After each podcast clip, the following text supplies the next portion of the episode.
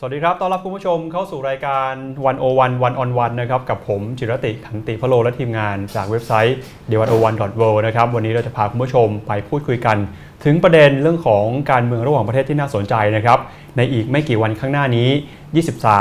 23 24นะฮะ22 23 24ช่วงนี้นะครับในเดือนมิถุนายนจะมีการประชุมอาเซียนประเทศไทยในฐานะประธานอาเซียนในปีนี้และเป็นเจ้าภาพในการจัดการประชุมครั้งนี้ด้วยนะครับจะมีบทบาทอะไรบ้างที่น่าจับตามองรวมไปถึงความเคลื่อนไหวในเรื่องของการเมืองระดับประเทศไม่ว่าจะเป็นเรื่องของการเมืองนะครับที่เกิดขึ้นในภูมิภาคอาเซียนในช่วงปีที่ผ่านมาเราเห็นอาเซียนมีบทบาทสำคัญมากขึ้นนะครับในฐานะที่เป็นตัวแทนในการเจรจาจากประเทศมหาอำนาจเรื่องของสงครามเกาหลีเข้าสมุทรเกาหลีก็มีสหรัฐกับเกาหลีเหนือมาเจรจากันในอาเซียนถึง 2-3 ครั้งที่ผ่านมาเลยทีเดียวนอกจากนี้ในเรื่องของเศรษฐกิจนะครับอาเซียนพยายามจะผลักดันตัวเองให้เป็นศูนย์กลางของเศรษฐกิจในภูมิภาคแต่อะไรก็ตามสงครามการค้าที่เกิดขึ้นกระทบกับอาเซียนอย่างหลีกเลี่ยงไม่ได้รวมไปถึงเรื่องของสังคมเรื่องของวัฒนธรรมต่างๆด้วยนะฮะอาเซียนจะมีการเปลี่ยนแปลงมีโจทย์ใหม่มีความท้าทายใหม่อะไรที่รออยู่บ้างวันนี้เราจะมาพูดคุยกันนะครับกับรองศาสตราจารย์ดร.กิตติประเสริฐสุขนะครับรองอธิการบดีฝ่ายวิเทศสัมพันธ์คณะรัฐศาสตร์มหาวิทยาลัยธรรมศาสตร์นะครับรวมไปถึงอาจารย์ยังเป็นผู้ประสานงานโครงการ ASEAN Watch จากสกว.อีกด้วยนะครับสวัสดีครับอาจารย์ครับสวัสดีครับครับก็ในปีนี้นะครับในฐานะที่เป็นขวบปีที่52ที่อาเซียนมีการก่อตั้งขึ้นมาก่อนที่จะไปคุยกันเรื่องของอาเซียนซัมมิตหรือประชุมสุดยอดผู้นำอาเซียนเนี่ยอยากจะให้อาจารย์พาไปดูหน่อยครับว่าตลอด50กว่าปีที่ผ่านมาเนี่ยการเติบโตของกลุ่มอาเซียนสามารถตอบโจทย์ในการก่อตั้งหรือว่ามีวัฒนาการที่ถือว่าน่าพอใจหรือยังครับในช่วงการเติบโตที่ผ่านมาคือก็มีวัฒนาการที่น่าพอใจในบางช่วงแล้วก็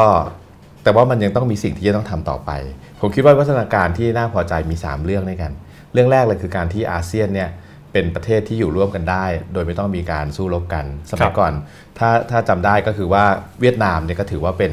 ศัตรูตัวฉกาจเลยของไทยเป็นประเทศคอมมิวนิสต์ตัวพ่อเลยในภูมิภาคนี้ใช่ไหมครับก็มีเราถือว่าเวียดนามเป็นภัยคุกคามเราในยุคเมื่อ 30-40 ปีก่อนนะแต่ที่เราถือว่าเราเป็นมิตรประเทศกันเลยกับเวียดนามและกับประเทศอื่นด้วยอันนี้ก็ถือว่าเป็นความสำเร็จของอาเซียนที่อยู่ร่วมกันอย่างสันติดำรงอยู่ร่วมกันนะครับประการที่2ที่อาเซียนเรียกว่าทำสำเร็จก็คือการเป็น relevant actor หรือว่ากลายเป็นการเป็นตัวผู้เล่นในเวทีระหว่างประเทศที่พอจะมีน้ำหนักอยู่บ้างพอจะมีน้ำหนักอยู่บ้างเราจะเห็นว่ามีการประชุมสุดยอดที่ผู้นำจีนเกาหลีญี่ปุ่นแม้แต่สหรัฐก็เข้ามารัสเซียอะไรเนี้ยก็ถือว่าเรามีความสำคัญอยู่พอสมควรหรือว่าเมื่อกี้ที่เพิ่งพูดถึงการที่ประชุมซัมมิตระหว่างทรัมป์กับคิมก็เกิดขึ้นในอาเซียนก็แสดงว่าอาเซียนเนี่ยก็มีเครดิตในส่วนนั้นส่วนที่3ที่อาเซียนถือว่าก็ประสบความสำเร็จพอสมควรก็คือการตั้งเขตการค้าเสรีอาเซียนหรือว่า AFTA แล้วก็ยกระดับขึ้นเป็นอาเซียนคอมมูนิตี้หรือประชาคมอาเซียนอันนี้ก็จะเป็น3ประเด็นเรียกว่า achievement หรือว่าความก้าวหน้าหลักๆแต่ว่ามันต้องทำงานต่อไปเพราะว่าอาเซียนก็ยังแบบว่าน้ำหนักมันก็จะน้อยลงทุกทีถ้าเราไม่สามารถมีบทบาทอะไรได้อย่างมีเนื้อมีหนังนะครับเพราะว่าตอนนี้เราก็เป็นที่จัดประชุมที่อะไรมหาอำนาจเขาก็ฟังเราบ้างไม่ฟังเราบ้างเราก็เสียงแตกบ้างเสียงไม่เป็นเอกภาพอะไรเงี้ยนะรวมทั้งการเปิดประชาคมอาเซียนก็อาจจะเปิดบ้างปิดบ้างแล้วก็ปิดแล้วก็เปิดไม่สมบูรณ์อะไรเงี้ยครับซึ่งเดี๋ยวให้คุยรายละเอียดก็ได้ครับถ้าคร่าวๆเนี่ยประมาณนี้ครับทีนี้เรื่องของการประชุมอาเซียนซัมมิตหรือว่าสุดยอดผู้นำอาเซียนที่กำลังจะเกิดขึ้นในปีนี้นะฮะไทยเป็นเจ้าภาพด้วย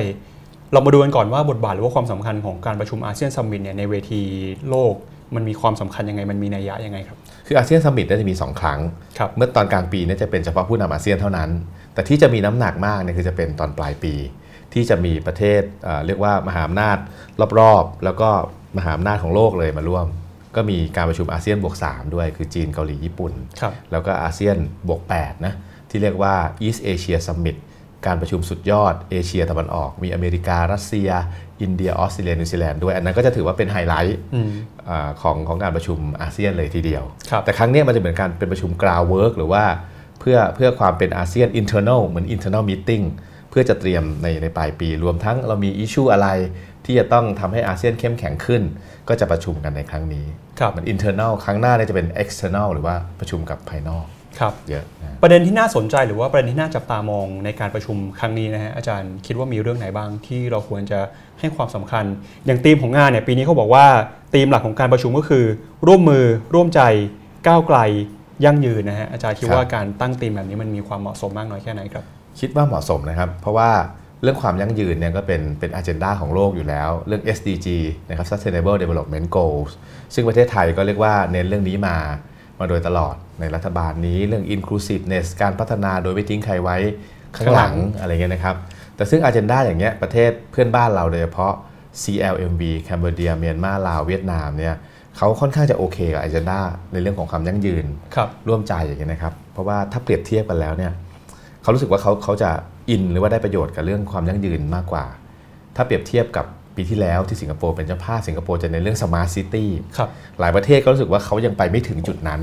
ก็เป็นอะไรที่ไม่ค่อยเกี่ยวข้องกับเขาเขาก็จะรู้สึกว่าประเทศไทยมี agenda แบบนี้เขาจะมีส่วนร่วมได้มากกว่าอาจารย์คิดว่าทำไมประเทศไทยถึงพยายามจะผลักดันประเด็นพวกนี้ครับเรื่องของความร่วมมือร่วมใจก้าวไกลยั่งยืนครับอย่างความยั่งยืนเนี่ยมันเหมือนเป็นการต่อยอดจาก agenda ภายในประเทศเพราะว่าเรียกว่าอะไรนะสโลแกนของคสช.มั่นคงมั่งคั่งยั่งยืนใช่ไหมความยั่งยืนเนี่ยมันมาตั้งแต่ต้นคสช.แล้วล่ะแล้วก็เขาก็พยายามพัฒนามาเรื่อยๆฉะนั้นก็เป็นส่วนต่อยอดไปส่วนในสู่ของนโยบายต่างประเทศด้วยให้เน้นเรื่องความยั่งยืนเพราะฉะนั้นไทยเราไปพูดในเวทีไหนก็ตามเวทีสหประชาชาติหรือเวทีอะไรเนี่ยก็จะพูดเรื่องความยั่งยืน inclusiveness ไม่ทิ้งใครไว้เบื้องหลังนะฮะทีนี้กรอบในการทำงานของอาเซียนเนี่ยเราก็จะเห็นว่ามีอยู่3เสาหลักด้วยกันเสาที่1คือเรื่องของการเมืองความมั่นคงเสาที่2คือเรื่องของเศรษฐกิจเสาที่3คือเรื่องของสังคมและสิ่งแวดล้อมเดี๋ยวเรามาดูกันทีละเสานะอาจารย์คิดว่าในการประชุมครั้งนี้เนี่ยในแต่ละเสาเราจะเห็นประเด็นที่น่าสนใจอะไรบ้างครับเสาความมั่นคงเนี่ยก็จะมันจะเป็นประเด็นที่เกี่ยวข้องกับประเทศมหาอำนาจภายนอกซะมากนะครับเพราะถ้าเป็นประเด็นภายในเนี่ยอาเซียนเราก็จะเน้นไม่พูดถึงเน้นหลัก non intervention non interference คือการไม่แทรกแซงกิจการภายในระหว่างกันซึ่งมันยังคงเป็นบรรทัดฐานหรือว่านอมบรรทัดฐานที่กำกับความเป็นอาเซียนอยู่มากทีเดียวแม้ว่าบางครั้งเราจะโอเคมีการพูดเรียกว่าวิจารณ์หรือว่าพูดอะไรประเทศอะไรบ้างแต่น้อยนะค่อนข้างจะน้อยมากอาเซียนหลักๆก็ยังยึดถือหลักไม่แทรกแซงกิจการภายในเพราะฉะนั้นประเด็นการเมืองความมั่นคงมันจะเป็นประเด็นภายนอกมากกว่าอย่างเรื่องโรฮิงญาเนี่ยก็คงไม่ได้มีการพูดถึงนะครับหรือว่าไม่ได้มีการดำเนินการอะไรที่จะคืบหน้าไปนะครับการที่ประเทศในอาเซียนไม่แทรกแซงกันไม่ยุ่งเกี่ยวกันเรื่องของการเมืองนี้มันจริงๆแล้วมันเป็นเรื่องที่ดีไหมมันควรจะเป็นแบบนี้ไหมครับสำหรับกรอบความร่วมมือทางด้านความมั่นคงครับคือมันมีทั้งข้อดีข้อเสียนะถ้าข้อดีเนี่ยคือในช่วงแรกที่อาเซียนรวมตัวกันเนี่ยมันเป็นไปไม่ได้เลยที่คุณจะไปแทรกแซงกิจการภายในของรัฐใดรัฐหนึ่งวงแตกทันทีเพราะฉะนั้นเนี่ยการไม่แทรกแซงก็ถูกแล้วในช่วงต้นแต่ว่าเมื่อพัฒนามาถึงระยะหนึ่งแล้วเนี่ยมันก็อาจจะไม่แทรกแซงไปตลอดมันคงไม่ได้มันคงจะต้องเหมาะกับบริบทนะช่วงใดช่วงหนึ่งในอดีตอาจจะเหมาะในปัจจุบันอาจจะต้องยืดหยุ่นมากกว่านี้นะครับอย่างประเด็นโรฮิงญาเนี่ยผมก็รู้สึกว่าอาเซียนดำเนินการน้อยมากเลยบทบาทก็น้อยมากนะครับหรือว่าบทบาทในทะเลจีนใต้เองก็ตามถึงที่บทบาทเชิงบวกอยู่บ้างซึ่งเดี๋ยวค่อยคุยรายละเอียดก็ได้แต่ว่าโดยรวม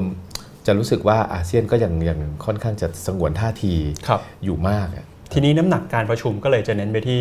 บทบาทท่าทีเรื่องของการเมืองความมั่นคงระหว่างอาเซียนกับภายนอกอาเซียนมากกว่านะฮะกับภายนอกมากกว่าแต่การนั้นก็ตามก็ยังสงวนท่าทีอย่างเรื่องทะเลจีนใต้หรืออะไรเงี้ยแต่ท่าทีที่จะมีผมว่าน่าจะเป็นเรื่อง trade war นะครับเรื่อง trade war ที่ว่าเราก็สนับสนุนเขตเรื่องการค้าเสรีเราไม่สนับสนุนลัทธิปกป้องทางการค้าอะไรเงี้ยก็คงจะเป็นประเด็นนี้ประเด็นนึงแล้วก็จะเป็นประเด็นสนับสนุนกระบวนการสันติภาพบนคาบสมุทรเกาหลีอะไรเงี้ยก็คงจะพูดลักษณะกว้างๆในแบบนี้ครับเอาทีละเรื่องก่อนนะเอาเรื่อง trade war ก่อนฮะสหรัฐก็เป็นมหาอำนาจทางเศรษฐกิจนะครับเปิดสงครามการค้ากับจีนซึ่งก็ถือว่าเป็นประเทศเป็นคู่ค้าที่มีความสนิทสนมเรื่องของเศรษฐกิจกับเราแล้วตอนหลังเนี่ยก็ลุกลามไปญี่ปุ่นก็โดนอินเดียก็โดนนะแล้วเราอาเซียนนี่โดนกันหมดเลยเผลอๆอาเซียนก็อาจจะโดนด้วยในลำดับต่อๆไปเนี่ยนะฮะจุดยืนของอาเซียนในเรื่องเทรดวอร์ควรจะอยู่ตรงไหนครับคือแน่นอนว่าการขึ้นภาษีตอบโต้กันไปตอบโต้กันมาเนี่ยแล้วประเทศหลายๆประเทศก็โดนด้วยไม่ใช่เฉพาะจีนเนี่ยนะมันก็ทำให้บรรยากาศของเศรษฐกิจโลกเนี่ยมันซบเซาลงเพราะว่าการเพิ่มภาษีเนี่ยมันทำให้เกิด trade diversion อยู่แล้วคือการแบบการบิดเบือนทางการค้าไม่เป็นไปตามกลไกตลาดหรือว่าอย่างที่ควรจะเป็นใช่ไหมเพราะฉะนั้นเนี่ยอาเซียนก็ต้องมีจุดยืนสนับสนุนการค้าเสรีนะครับลักษณะ liberal order liberal trade order รักษาให้คงอยู่อย่างเงี้ยนะครับแต่ว่าคือเราพูดไปเนี่ยแต่ในการปฏิบัติมัน ในแอคชั่นจริงๆมันไม่ค่อยได้มีผลเท่าไหร่เพราะว่าที่จริงแล้วคีย์หนึ่งที่จะช่วยทำให้ส่งสัญญาณต่อโลกว่าอาเซียนมีบทบาทในการผลักดันการค้าเสรีเนี่ยคือเรื่องของ RCEP Regional Comprehensive Economic Partnership ซึ่งเป็นเขตการค้าเสรีในภูมิภาคที่ประกอบไปด้วยอาเซียน10ชาติบวกกับ6ชาติจีนเกาหลีญี่ปุ่นอินเดียออสเตรเลียนิวซีแลนด์แต่ว่าผมว่าเราผลักดันได้น้อยมากที่จริงแล้วเรื่องนี้มีเดดไลน์ว่าจะบรรลุข้อตกลงตั้งแต่ปี2015ครับก็ไม่เสร็จ2016ก็ไม่ได้17 18ตอนนี้19แล้วผมก็ยังดูไม่เห็นวี่แววทั้งนี้ก็จะไปว่าอาเซียนอย่างเดียวก็ไม่ได้แต่ว่าเพราะว่าประเทศใหญ่เนี่ยไม่ผลักดันด้วยไงอย่างจีนเนี่ยเขาก็เน้นเรื่อง One Belt One Road Belt and Road Initiative เขาก็มี agenda ของเขาเรื่องการสร้างสาธารณูปโภคท่าเรือรถไฟถนนหนทางอะไรต่างๆนะครับญี่ปุ่นก็ไปเน้น CPTPP ครับคือ TPP เดิม Trans Pacific Partnership เขตการค้าเสรีข้ามแปซิฟิกเพราะญี่ปุ่นลงแรงไปเยอะกับเรื่องนั้นแม้ว่าอเมริกาภายใต้ทรัมป์จะถอนตัวออกไปก็เหลือ TPP 11ครับนะเดิม12อเมริกาไปเหลือ11ญี่ปุ่นก็ยังต้องผลักดันต่อไปให้ตรงนี้มันเกิดเพราะเขารู้ว่าถ้าหมดสมัยทรัมป์อเมริกาต้องเข้าแน่นอนครับเพราะว่าเงื่อนไขเนี่ยมัน favorable หรือว่าอเมริกาจะได้ประโยชน์แต่ทรัมป์เนี่ยไม่ค่อยจะรู้เรื่องอะไรก็เลยถอนตัวออกไปนะครับเพราะฉะนั้นญี่ปุ่นก็เลยเป็นในเรื่องนี้สิ่งที่ญี่ปุ่นทำตอนนี้คือพยายามดึงไทยเข้าไปอยู่ใน CPTPP เพราะไทยเราก็ถือว่าเป็นฐานการผลิตที่สำคัญของญี่ปุ่นส่งสินค้าส่งชิ้นส่วนอะไรกันเพราะฉะนั้นเนี่ยถ้าไทยไม่อยู่ใน TPP ญี่ปุ่นก็ไม่ได้ประโยชน์อย่างเต็มที่นะครับแต่ไทยก็ได้ประโยชน์ถ้าไทยเข้าไปใน CPTPP นะครับเพราะฉะนั้นญี่ปุ่นก็มาเน้นเรื่องนี้เพราะฉะนั้นก็จะเห็นว่าไม่มีใครมาเน้นเรื่อง RCEP เลยมหาอำนาจใหญ่ๆเกาหลีก็ไม่เน้นเกาหลีก็มี FTA กับอเมริกาอยู่แล้วมี FTA กับยุโรปอยู่แล้วก็ไม่เดือดร้อน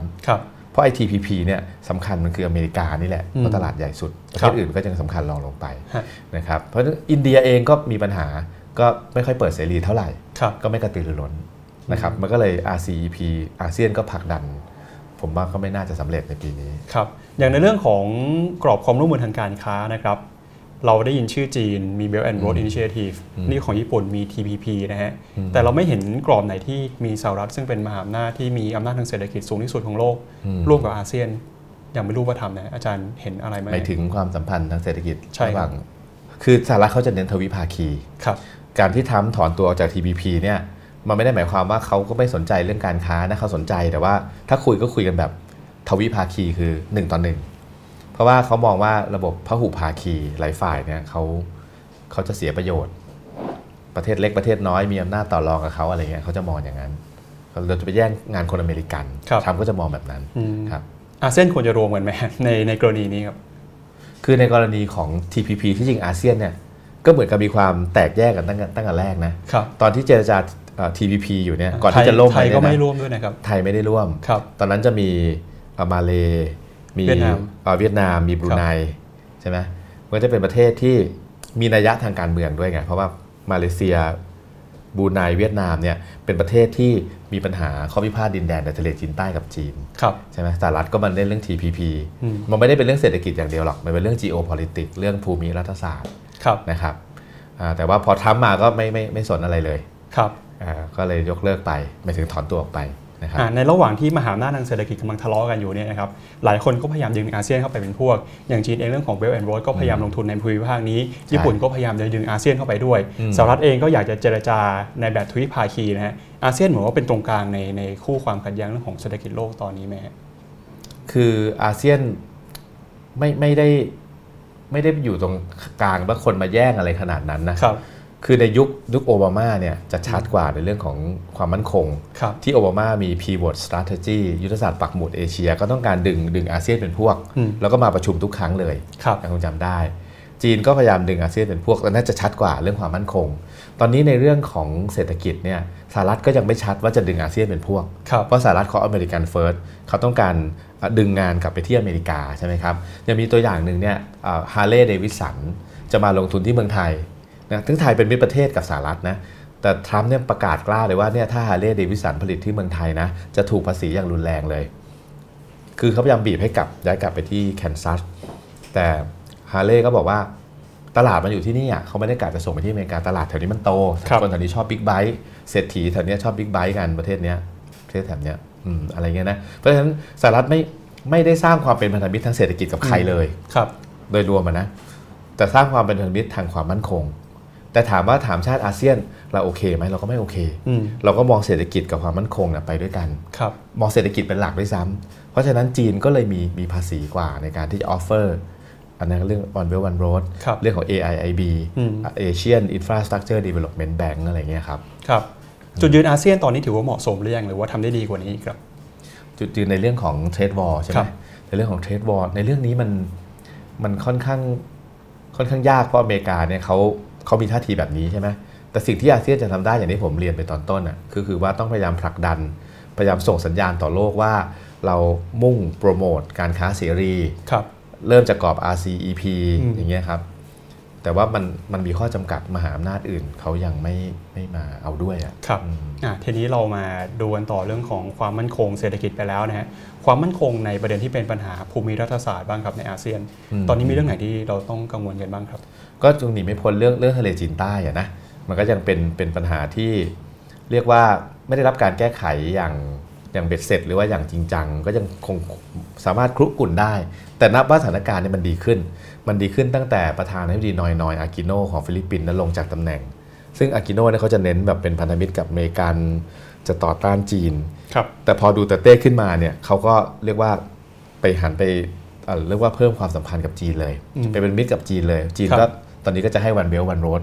แก่ฟิลิปปินส์ด้วยซึ่งฟิลิปปินส์ฉลาดนะฟิลิปปินส์เขารู้ว่าประเทศเขาเนี่ยขาด infrastructure อย่างมากเลยเขาต้องการเนี่ยแล้วพอจีนมี One Belt One Road เขาก็เอาอ่ะซึ่งก็ถูกต้องอ่ะเขาก็มองว่าเรื่องนี้ก็มันก็ไม่ใช่เรื่องคอขาดบาดตายมาพัฒนาภายในประเทศก่อนดีกว่าอะไรเงี้ยครับเพราะฉะนั้นตอนนี้สถานการณ์มันเรียกว่ามันซาลงไปเยอะนะถ้าเทียบจากยุคโอบามาประกบคู่กับนอยอากิโนของฟิลิปปินส์นะยุคนั้นนี่ก็เรียกว่าฮีทอัพมากใช่ไหมครับมีอนุญาโตตุลาการฟ้องศาลโลกอีกอะไรอีกใช่ไหมคงจำได้เพราะฉะนั้นตอนนี้สถานการณ์มันดีนะเพราะฉะนั้นเนี่ยอาเซียนก็น่าจะผลักดันให้ยิ่งเร็วขึ้นเลยในเรื่องของการสร้างเขาเรียกว่า Code of Conduct เรียกว่าเป็นกฎกติกามารยาทในการปฏิบัติต่อกันในทะเลจีนใต้เนี่ยต้องพยายามเร่งเลยอันเนี้ยผมคิดว่าจีนเองก็ต้องเห็นประโยชน์ด้วยว่าจีนไม่ใช่ว่าโอ๊ยอะไรก็ไม่ยอมเนี่ยจีนก็จะเสียชื่อเองนะครับเพราะอาเซียนต้องพยายาม convince หรือว่าพยายามให้จีนเนี่ยเข้าใจว่าการที่จะมี Code of Conduct เนี่ยจะเป็นผลประโยชน์ของจีนเองด้วยเพราะงั้นจีนก็จะมีภาพลักษณ์ที่เป็นมหาอำนาจที่กลางมหาอำนาจที่แข็งกล้าวอะไรเงี้ยครับแม้แต่ประเทศเล็กๆก็ยังไปบีบเขาอะไรเงี้ยมันก็ไม่เป็นผลดีต่อจีนนะครับถ้าหากในกรณีนี้ครับอาเซียนจะต่อรองหรือจะเรียกร้องได้ยังไงเพราะที่ผ่านมาจีนก็พยายามจะใช้อำนาจอยู่เพียงแค่ฝ่ายเดียวนะฮะใช่ใช่ครับมันก็มีความยากนะมีความยากเพราะว่าจีนเนี่ยเขาเรียกว่า divide and rule แบ่งแยกแล้วปกครองไปเยอะละคือประเทศที่เรียกว่าเอากับจีนเต็มๆเลยหมายถึงว่าเข้าข้างจีนเยอะๆเนี่ยอย่างเช่นกัมพูชาครับกัมพูชารวมทั้งลาวก็น้ำท่วมปากปฏิเสธไม่ออกเพราะว่าจีนเนี่ยมีอิทธิพลมากเหลือเกินพม่าเองก็ไม่เต็มที่แต่กัมพูชาเนี่ยกรณีเนี่ยจะชัดเจนที่สุดว่าเขาจะโอ้โหอะไรก็ถือหางจีนเป็นหลักเนี่ยครับมันก็ทำให้อาเซียนเนี่ยเสียงแตกเสียงไม่เป็นเอกภาพพอจีนรู้อย่างเงี้ยเขาก็ไม่รีบร้อนเพราะเขารู้ว่าอาเซียนแต่ละชาติก็แบบหวังประโยชน์จากจีนก็ไม่กล้าที่จะไปผลักดันหรือกดดันอะไรมากมายซึ่งตรงนี้ก็เป็นจุดอ่อนของอาเซียนที่ไม่มีความเป็นเอกภาพเท่าที่ควรเพราะแต่ละชาติก็นึกถึง national interest ผลประโยชน์ของชาติตนเป็นหลักไว้ก่อนสุดท้ายแล้วเรื่องของทะเลจีนใต้นี่ทางออกมันจะไปอยู่ตรงไหนครับอาจารย์ทางออกเนี่ยมันคือjoint development คือการพัฒนาร่วมกันโดยไม่ต้องคำนึงถึงเรียกว่าอธิปไตยมากนักมันมีโมเดลที่ทำสำเร็จนะที่จริงก็คือไทยกับมาเลนี่แหละท่อแก๊สที่จันนะที่สงขลาอะไรพวกนี้ที่จริงมันเป็นเขตที่มันทับซ้อนกันก็คือแบ่งคนละครึ่งเลยจบอันนี้ตกลงกันตั้งแต่สมัยพลเอกเกรียงศักดิ์ชมนันท์ตั้งแต่1977-78เลยนะนานมากแล้วนะครับเพราะฉะนั้นเนี่ยมันมีโมเดลที่ทำได้อยู่เหมือนกันแบ่งผลประโยชน์เป็นคนละครึ่งโดยไม่ต้องคำนึงว่ามันจะอยู่ในแอเรียของคุณมากกว่าชั้นนิดหน่อยมากกว่าชั้นเยอะอะไรอย่างเงี้ยคือให้ความสำคัญเรื่องของผลประโยชน์ทางเศรษฐกิจมากกว่าเรื่องของอำนาจอธิปไตยแบบนี้ถูกไหมใช่ใช่แล้วก็ต้องมี COC Code of Conduct กำกับด้วยนะต้องพยายามผลักดันให้เลยผมยังนึกถึงมันต้องมีแบบเขาเรียกว่า Early Harvest อ่ะคือสมมติว่า มันทำทั้งเล่มไม่ได้นะทำทั้งฉบับไม่ได้ก็มี early harvest บางคลอสอะไรทำได้ก่อนเนี่ยประกาศออกมาก่อนโอ้โห image มันจะดีขึ้นเยอะบทบาทของอาเซียนก็จะดูมีน้ำหนักขึ้นเยอะจีนก็จะดูเป็นประเทศที่เป็นมิตรหรือว่าไม่ใช่แข็งกร้าวอะไรเงี้ยมันจะดีกับทุกฝ่ายจริงๆอันนี้อาจจะเป็นเรื่องของปัญหาความมั่นคงที่เกิดขึ้นระหว่างอาเซียนกับประเทศที่อยู่ภายนอกอย่างจีนนะทีนี้ในอาเซียนอย่างที่อาจารย์บอกก็คือมันเป็นข้อดีของอาเซียนที่ไม่ได้มีความขัดแย้งการเมืองรุนแรงภายในประเทศระหว่างกันครับระหว่างกันไม่มีใช่อย่างล่าสุดกรณีที่เห็นที่พูดกันล่าสุดก็มีเรื่องของกัมพูชากับเวียดนามที่พูดถึงกรณีที่สิงคโปร์ไหมฮะใช่นั่นถือว่าเป็นเรื่องเป็นประเด็นที่จะต้องไปสนใจไหมครับก็คงเป็นประเด็นเล็กๆน้อยๆครับคงไม่ใช่ประเด็นที่จะเป็นระยะยาวอะไรครับแต่ว่าถ้าพอนายกสิงคโปร์ออกมาพูดแบบนั้นเนี่ยทางกัมพูชาเขาก็ตอบโต้ทันทีเลยครับเพราะว่าเขาก็เป็นส่วนหนึ่งนะหมายถึงว่ารัฐบาลเนี่ยก็เป็นส่วนหนึ่งที่สืบทอดมาจากตั้งแต่สมัยเวียดนามยึดครองกัมพูชาครับแต่คงไม่ใช่เรื่องใหญ่อะไรครับแต่ผมก็แปลกใจว่าทำไมนายกสิงคโปร์ต้องหยิบยกประเด็นนี้มาพูดในวาระที่พลเอกเปรมถึงแก่อสัญกรรมนะก็แปลกใจอยู่เหมือนกันครับก็เป็นความเคลื่อนไหวอาจจะเป็นเหมือนข่าวที่เกิดขึ้นในช่วงนี้นะฮะแต่ทีนี้ครับข่าวที่เกิดขึ้นตั้งแต่ปีที่แล้วหรือว่าต้นปีนี้ก็คืออาเซียนเนี่ยพยายามจะทำตัวเป็นเหมือนเจ้าภาพนะในการทำให้มหาอำนาจของโลกมาใช้พื้นที่อาเซียนเจรจาหาสันติสุขหาสันติภาพร่วมกันโดยเฉพาะยิ่งประเด็นในคาบสมุทรเกาหลีทำไมอาเซียนถึงกลายมาเป็นตัวกลางในเรื่องนี้ได้อันนี้ก็ต้องเรียกว่าต้องให้เครดิตอาเซียนนะเพราะว่าในบทบาทของอาเซียนก็จะมีความเป็นกลางเราไม่อิงกับมหาอำนาจฝ่ายใดฝ่ายหนึ่งเพราะมันมีทั้งประเทศที่อิงกับสหรัฐและประเทศที่ไม่อิงคือยังไงประเทศที่อิงจีนก็มีอะไรเงี้ยพอโดยรวมออกมากลางๆนะครับแล้วก็คือถ้าดูแล้วเนี่ยมันหาประเทศที่ประชุมเนี่ยยากนะถ้าเป็นญี่ปุ่นเนี่ยเกาหลีเหนือก็ไม่ยอมอยู่แล้วเพราะเป็นพันธมิตรของอเมริกาเกาหลีใต้เขาก็ไม่เอาใช่ไหมจะไปที่ไหนล่ะหมายถึงว่าม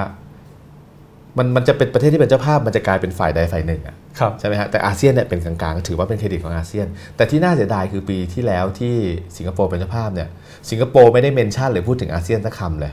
ว่าเนี่ยเป็นเจ้าภาพเพราะว่าตอนนี้เราเป็นประธานอาเซียนให้เครดิตอาเซียนไม่พูดสักคำหนึ่งเลยเอาเครดิตเข้าตัวเองไปเต็มๆจะโปรโมตตัวเองเป็นเจนีวาแห่งเอเชียอะไรเงี้ยนะเป็นประเทศที่จัดประชุมอะไรเงี้ยก็รู้สึกว่ามันน่าผิดหวังเหมือนกันจริงๆก่อนหน้านี้เหมือนเคยได้ยินข่าวว่าไทยก็พยายามเสนอตัวด้วยนะใ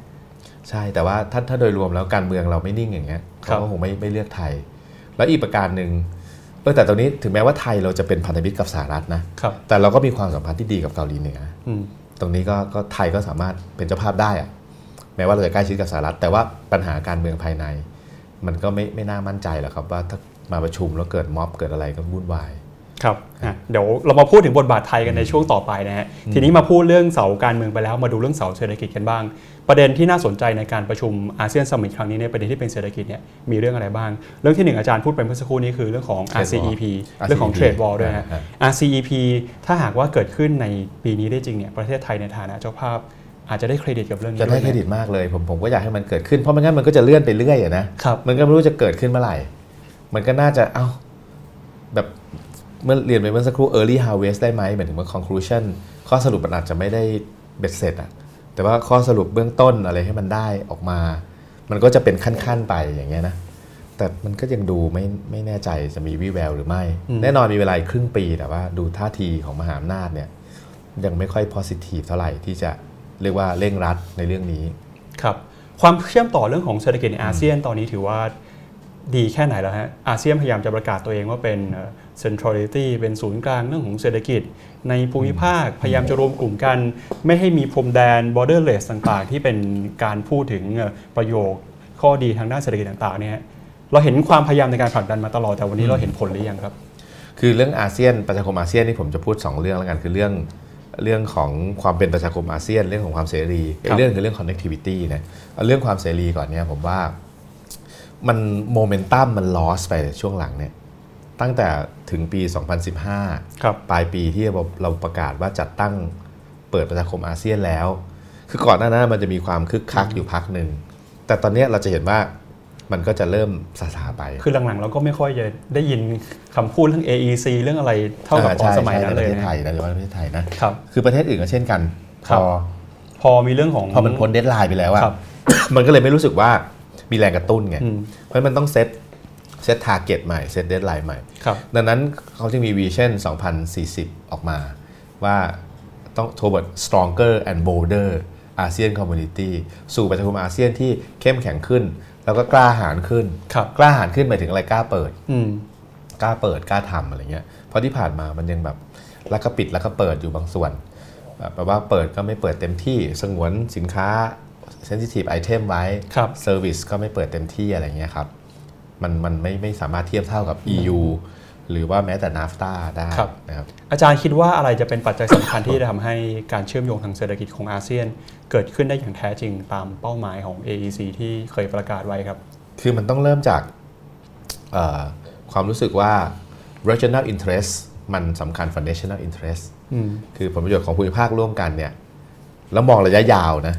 แต่นี่เขาจะเน้นผลประโยชน์ national interest ระยะสั้นมากกว่าคือกลัวภายในประเทศผู้ประกอบการภายในประเทศกระทบก็ไม่เปิดอะไรเงี้ยเพราะฉะนั้นตอนนี้มันยากอยู่แล้วเพราะส่วนใหญ่มันจะเป็นเนเจอร์อะไรของ trade politics ที่ว่าผู้ที่เสียประโยชน์เขาก็ต้องพยายามปกป้องพยายามต่อต้านการเปิดเสรีอะไรเงี้ยนะครับแต่ว่ามันต้องมองกันยาวๆว่า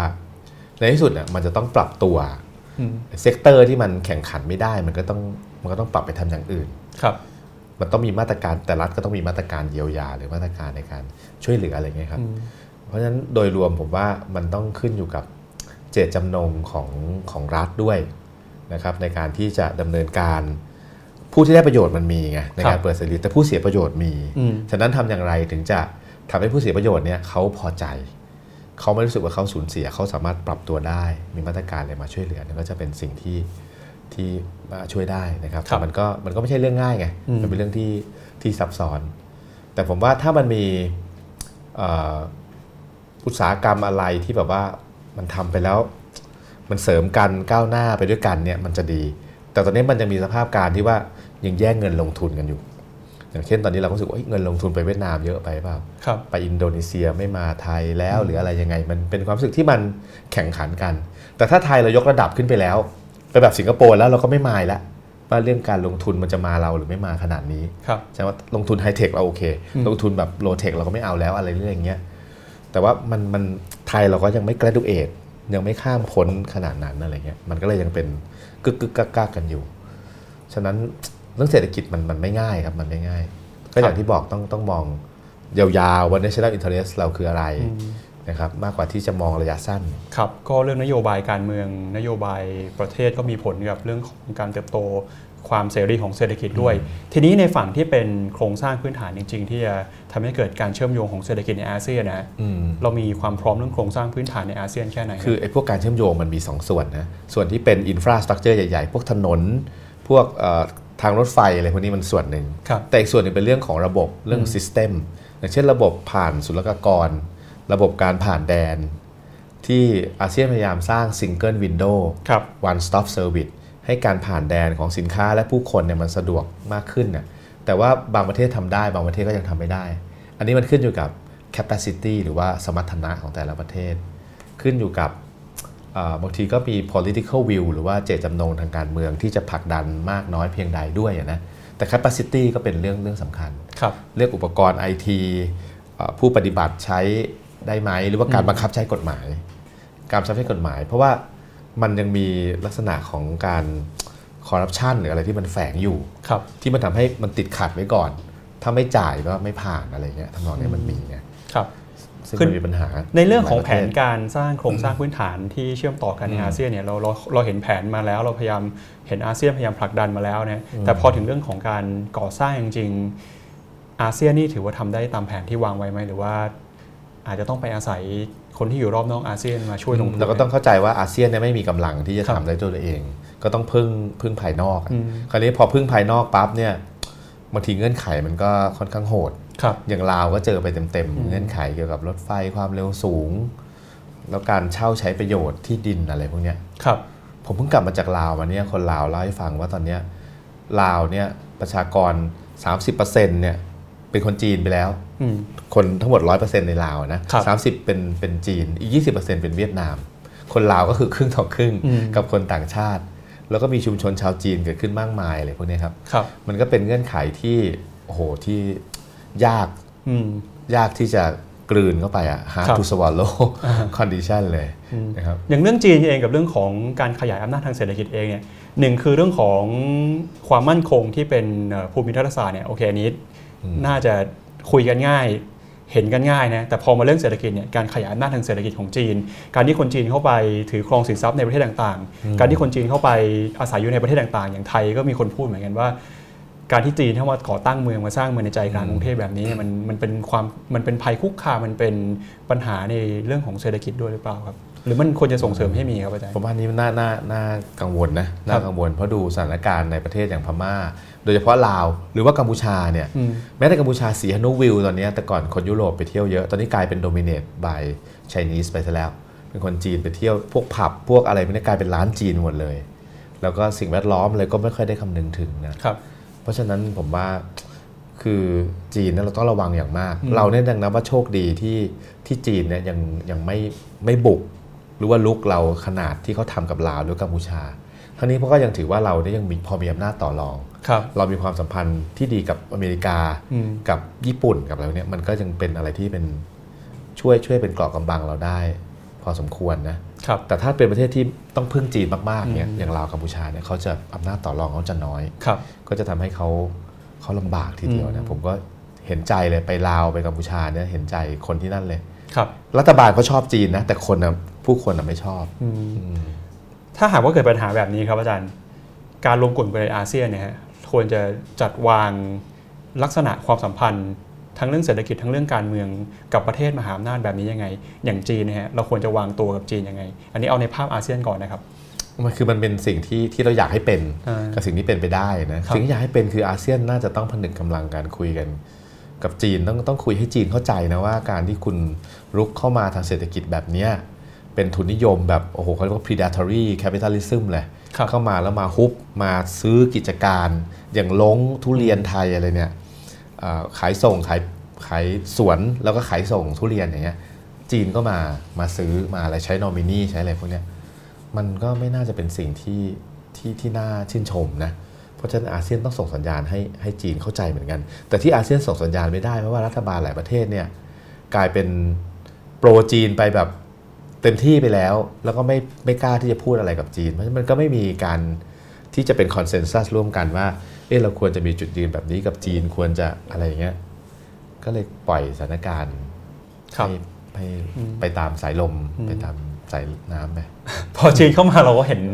มหาอำนาจเศรษฐกิจที่เคยเข้ามาลงทุนในอาเซียนอย่างก่อนหน้านี้มีญี่ปุ่นมีอะไรพักหลังญี่ปุ่นก็เจอปัญหาเศรษฐกิจตัวเองก็ค่อยๆหายไปด้วยนะญี่ปุ่นแต่ในประเทศไทยญี่ปุ่นก็ยังลงทุนเยอะสุดนะครับนะแล้วก็ในหลายประเทศเขาก็ยังลงทุนเยอะเพราะฉะนั้นเราก็ต้องพยายามดึงญี่ปุ่นให้ยังอยู่เพราะมันจะต้องมีตัวที่จะคานอำนาจกับจีนด้วยครับครับซึ่งผมว่าญี่ปุ่นอ่ะเขาสูญเสียความมั่นใจไปเยอะในช่วงที่ผ่านมาก็ต้องช่วยญี่ปุ่นให้เขา regain confidence ขึ้นมาเหมือนกันว่าที่เขาสิ่งที่เขาทำกับอาเซียนเนี่ยโดยรวมแล้วมีประโยชน์กับอาเซียนมากเลยการค้าการลงทุนแล้วเขาไม่เคยคิดเข้ามาแล้วแบบมาฮุบที่มาโดมิเนตมาอะไรนะก็ผมว่าเราต้องพยายามมีมหาอำนาจหลายๆชาติเนี่ยเข้ามาเกี่ยวพันด้วยครับครับมาดูในเรื่องของสังคมกันบ้างครับในเสาสังคมวัฒนธรรมเนี่ยอย่างเรื่องของประเด็นที่อาจารย์คิดว่าน่าจะมีการพูดคุยกันในอาเซียนซัมมิตครั้งนี้จะมีเรื่องอะไรบ้างครับเรื่องสังคมวัฒนธรรมเนี่ยนะก็คือส่วนใหญ่ก็มักจะพูดถึงเรื่องอัตลักษณ์อาเซียนหรือว่าการเพิ่มความเป็นพลเมืองอาเซียนอะไรอย่างเงี้ยนะครับแล้วก็รัฐบาลไทยก็คงจะต้องเน้นการดูแลคนโดยไม่ทิ้งไว้เบื้องหลังครับเราเป็น Aging Society เราก็คงจะต้องเน้นเรื่องสังคมผู้สูงอายุเยอะหน่อยอย่างเงี้ยนะครับกับอัตลักษณ์อาเซียนที่พูดถึงนี้คืออะไรฮะอัตลักษณ์อาเซียนก็คือความเป็นอาเซียนหมายถึงความที่เราสำนึกว่าเราเป็นคนอาเซียนด้วยกันครับเรามีเป้าหมายเดียวกันอะไรเงี้ยครับแต่ผมว่าที่ผ่านมาการสร้างอัตลักษณ์อาเซียนเนี่ยไม่ค่อยประสบความสำเร็จเท่าไหร่ทั้งนี้เพราะว่าแต่ละชาติเนี่ยชาตินิยมยังค่อนข้างมีความรุนแรงอยู่มากเลยมีความเข้มข้นอยู่มากครับยิ่งกระแสโลกปัจจุบันเนี่ยชาตินิยมมันยิ่งเพิ่มขึ้นนะลองดูแข่งกีฬากันแล้วกันดูฟุตบอลคิงส์คัพเมื่อเร็วๆนี้ที่เวียดนามแข่งกับไทยแข่งที่บุรีรัมย์เนาะแล้วไทยแพ้นี่ก็โอ้เป็นอะไรที่คือแข่งกีฬากันทีไรเป็นภาพที่ไม่สวยงามเลยในอาเซียนซีเกมผมไม่เคยเห็นซีเกมที่สวยงามเท่าไหร่เลยมันจะแข่งขันกันเอาเป็นเอาตายเพราะความชาตินิยมมันสูงเพราะอะไรเพราะว่า แต่ละชาติในอาเซียนอ่ะเป็นชาติที่เกิดใหม่ส่วนใหญ่เป็นชาติที่เกิดมาเป็นเอกราชเนี่ยหลังสงครามโลกครั้งที่2ครับอายุก็ประมาณ60ปีอย่างมาก70ปีอย่างเงี้ยมันก็เลยยังต้องสร้างชาติอยู่ลองดูอินโดนีเซียมี 16,000 เกาะครับหลายเกาะเนี่ยอยากจะเป็นเอกราชใช่ไหมครับเพราะฉะนั้นเนี่ยเขาต้องพยายามสร้างชาติการสร้างชาตินิยมที่ง่ายที่สุดเลยคือว่าต้องมีศัตรูต้องมีศัตรูถ้าไม่มีศัตรูจะสร้างชาตินิยมไม่ขึ้นครับแล้วศัตรูที่ไหนดีศัตรูไกลๆไม่เก็ตศัตรูเพื่อนบ้านเหล่านี้แหละครับก็จะไปอ้างอิงสงครามในสมัยโบราณเคยเป็นเมืองขึ้นใครถูกฉกชิงพระฉกชิงอะไรไปอย่างเงี้ยครับมันก็จะกลายเป็นประเด็นที่ชาตินิยมอย่างเรื่องชาตินิยมกับเรื่องของแรงงานนี่มันแยกกันไหมครับอาจารย์อย่างไทยเนี่ยเรารู้ว่ามีแรงงานต่างชาติเข้ามาทำงานในบ้านเราแล้วดูว่าต่างชาตินั้นก็พยายามจะเข้ามาซึมซับมาปรับตัวอยู่ในสังคมในวัฒนธรรมแบบไทยนะฮะแต่ไทยเนี่ยกลับไม่มีเซนส์เรื่องแบบนี้เลยที่จะพยายามจะไปเรียนรู้ไปหัดพูดภาษาเพื่อนบ้านอย่างเมียนมาอย่างกัมพูชาก็พยายามไปพูดภาษาไทยอะไรอย่างนี้ครับอาจารย์ความตระหนักเรื่องของความเป็นอาเซียนถ้าไทยเปรียบเทียบกับเพื่อนบ้านเรานี่เราถือว่าน้อยกว่าเยอะน้อยกว่าเพราะว่าเพื่อนบ้านเขาจะสนใจเรียนภาษาไทยมากกว่าแต่เขาสนใจเรียนเพราะเขาจะได้ประโยชน์จากการทำธุรกิจกับไทยสื่อสารกับคนไทยได้ใช่ไหมมันก็เหมือนเราสมัยก่อนเราก็ต้องเรียนภาษาอังกฤษเรียนภาษาญี่ปุ่นเราตอนนี้เราอยากเรียนภาษาจีนอะไรเงี้ยมันก็คล้ายๆกันแต่เพียงแต่ว่าแต่ผมว่ามันก็ไม่ใช่อัตลักษณ์อาเซียนมันก็ไม่ใช่ไม่มีซะเลยนะสิ่งที่เรียกว่าต้องให้เครดิตเหมือนกันก็คือว่ากระแสอาเซียนในประเทศไทยในช่วงเรียกว่า 6-7 ปีที่ผ่านมามันก็ทำให้คนไทยเนี่ยรู้สึกอินกับอาเซียนมากขึ้น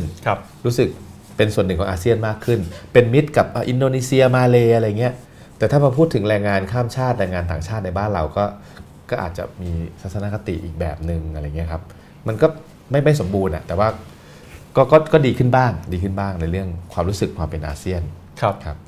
ที่อาจารย์พูดในช่วงต้นเราทิ้งไว้ก็คือเรื่องของปัญหาผู้อพยพแรงงานข้ามชาติเรื่องโรฮิงญาเรื่องสังคมผู้สูงอายุนะฮะประเด็นอย่างนี้อาเซียนจะจัดการยังไงครับประเด็นถ้ามันมีเกี่ยวกับอำนาจอธิปไตยเข้ามาเนี่ยที่มันเป็นประเด็นเซนซิทีฟของบางประเทศเนี่ยอาเซียนก็เลือกที่จะไม่แตะเลยโดยใช้หลัก non interference หลักไม่แทรกแซงภายในแต่ว่ามันจะมี2ประเทศที่เขาจะมีความรู้สึกค่อนข้างรุนแรงกับเรื่องนี้ก็คือมาเลเซียกับอินโดนีเซียเพราะเขาเป็นประเทศมุสลิมเขารู้สึกว่าพลดรภาพนะเป็นพี่น้องมุสลิมเนี่ยอาจจะได้รับความไม่เป็นธรรมเขาก็จะรู้สึกก็อยากจะผลักดันอาเซียนมากหน่อยแต่ท้ายสุดก็ไม่เกิดขึ้นมันจะเป็นการความพยายามของภาคเอกชนหรือว่าภาคประชาสังคมมากกว่าใน2ประเทศนี้เพราะเรื่องโรฮิงญาเนี่ยก็คงไม่น่าจะเกิดอะไรขึ้นแล้วก็น่าจะเป็นเรื่องยากอีกไปพอสมควรนะฮะเป็นเรื่องยากเพราะว่าเอาเข้าจริงแล้วถึงอาเซียนจะพูดอะไรเนี่ยนะมันก็ไม่ค่อยจะมีน้ำหนักเท่าไหร่อยู่แล้วสำหรับอย่างประเทศพม่าเขาก็มีจุดยืนแบบนั้นนะก็ต้องดูว่าองซานซูจีทำอะไรได้หรือเปล่าองซานซูจียังทำอะไรไม่ได้เลยในกรณีนี้อาเซียนก็คงทำอะไรไม่ได้เหมือนกันถ้าทูบีแฟร์ดูอาเซียนนะมันไม่ใช่เรื่องง่ายไงแต่ว่าเราก็ควรจะต้องมีจุดยืนเพื่อมนุษยชนอะไรมันก็ต้องมีบ้างอ่ะไม่ใช่จะปล่อยไปซะเลยใช่ไหมส่วนเรื่องแรงงานข้ามชาติเนี่ยอาเซียนผมว่าอาเซียนเป็นรัฐที่ไม่ค่อยยอมรับความจริงว่าเราขาดแคลนแรงงานข้ามชาติมันควรจะมีกฎกติกามารยาทชวนมีหลักปฏิบัติต่อกันให้มันชัดเจนอ่ะที่ผ่านมามันมีเหมือนกันนะมีปฏิญญาร่วมกันอะไรต่างๆฟิลิปปินส์เนี่ยเป็นตัวผลักดันเพราะฟิลิปปินส์เนี่ยมีแรงงานข้ามชาติส่งออกเยอะแต่พอพม่าเขาก็สนใจนะเพราะเขาส่งออกแรงงานเยอะแต่เอาเข้าจริงแล้วมันก็ทำได้แค่พูดเป็นปฏิญญาเป็นอะไรเงี้ยไอการที่จะให้มีการเคลื่อนย้ายแรงงานไร้ทักษะหรือว่าทักษะต่ำโดยเสรีมากขึ้นเนี่ยก็ไม่มีความพยายามในอาเซียนเลยไม่เคยคุยกันเรื่องเนี้ยแต่ก็คุยกันว่าควรจะปกป้องสวัสดิการเขาหน้าอะไรเงี้ยมีคุยกันบ้างแต่ให้มันมีการเคลื่อนย้ายมันถูกระบบระเบียบอะไรเนี่ยน้อย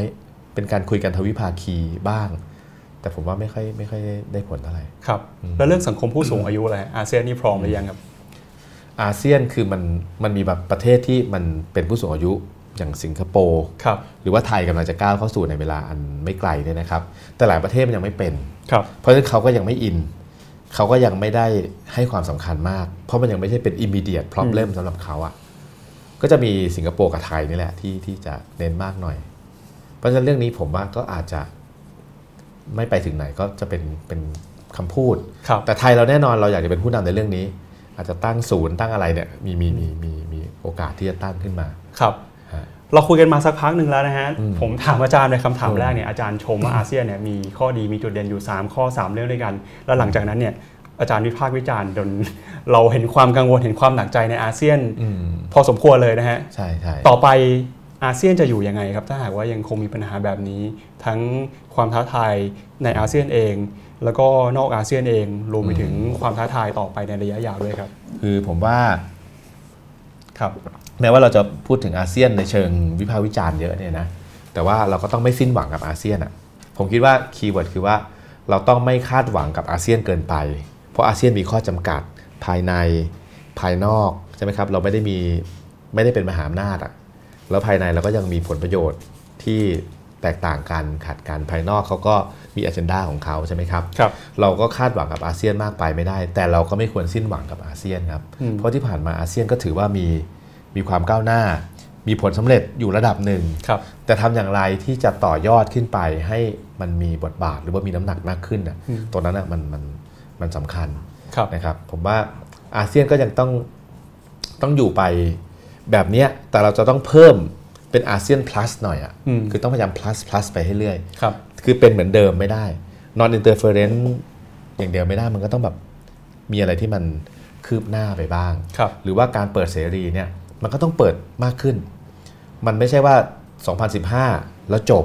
มันเป็นกระบวนการที่ต้องทำต่อเนื่องไปเรื่อยๆซึ่งอาเซียนก็ต้องทำงานต่อเนื่องไปเรื่อยๆเพราะมันจะต้องมีการเซตเป้าหมายเป็นระยะนะครับว่าจะต้องเปิดอะไรเท่าไหร่อย่างไรมีดัชนีชี้วัดที่วัดได้จริงที่ผ่านมาดัชนีชี้วัดเนี่ยก็วัดไม่ได้มันพูดแค่ว่าวัดแค่ว่า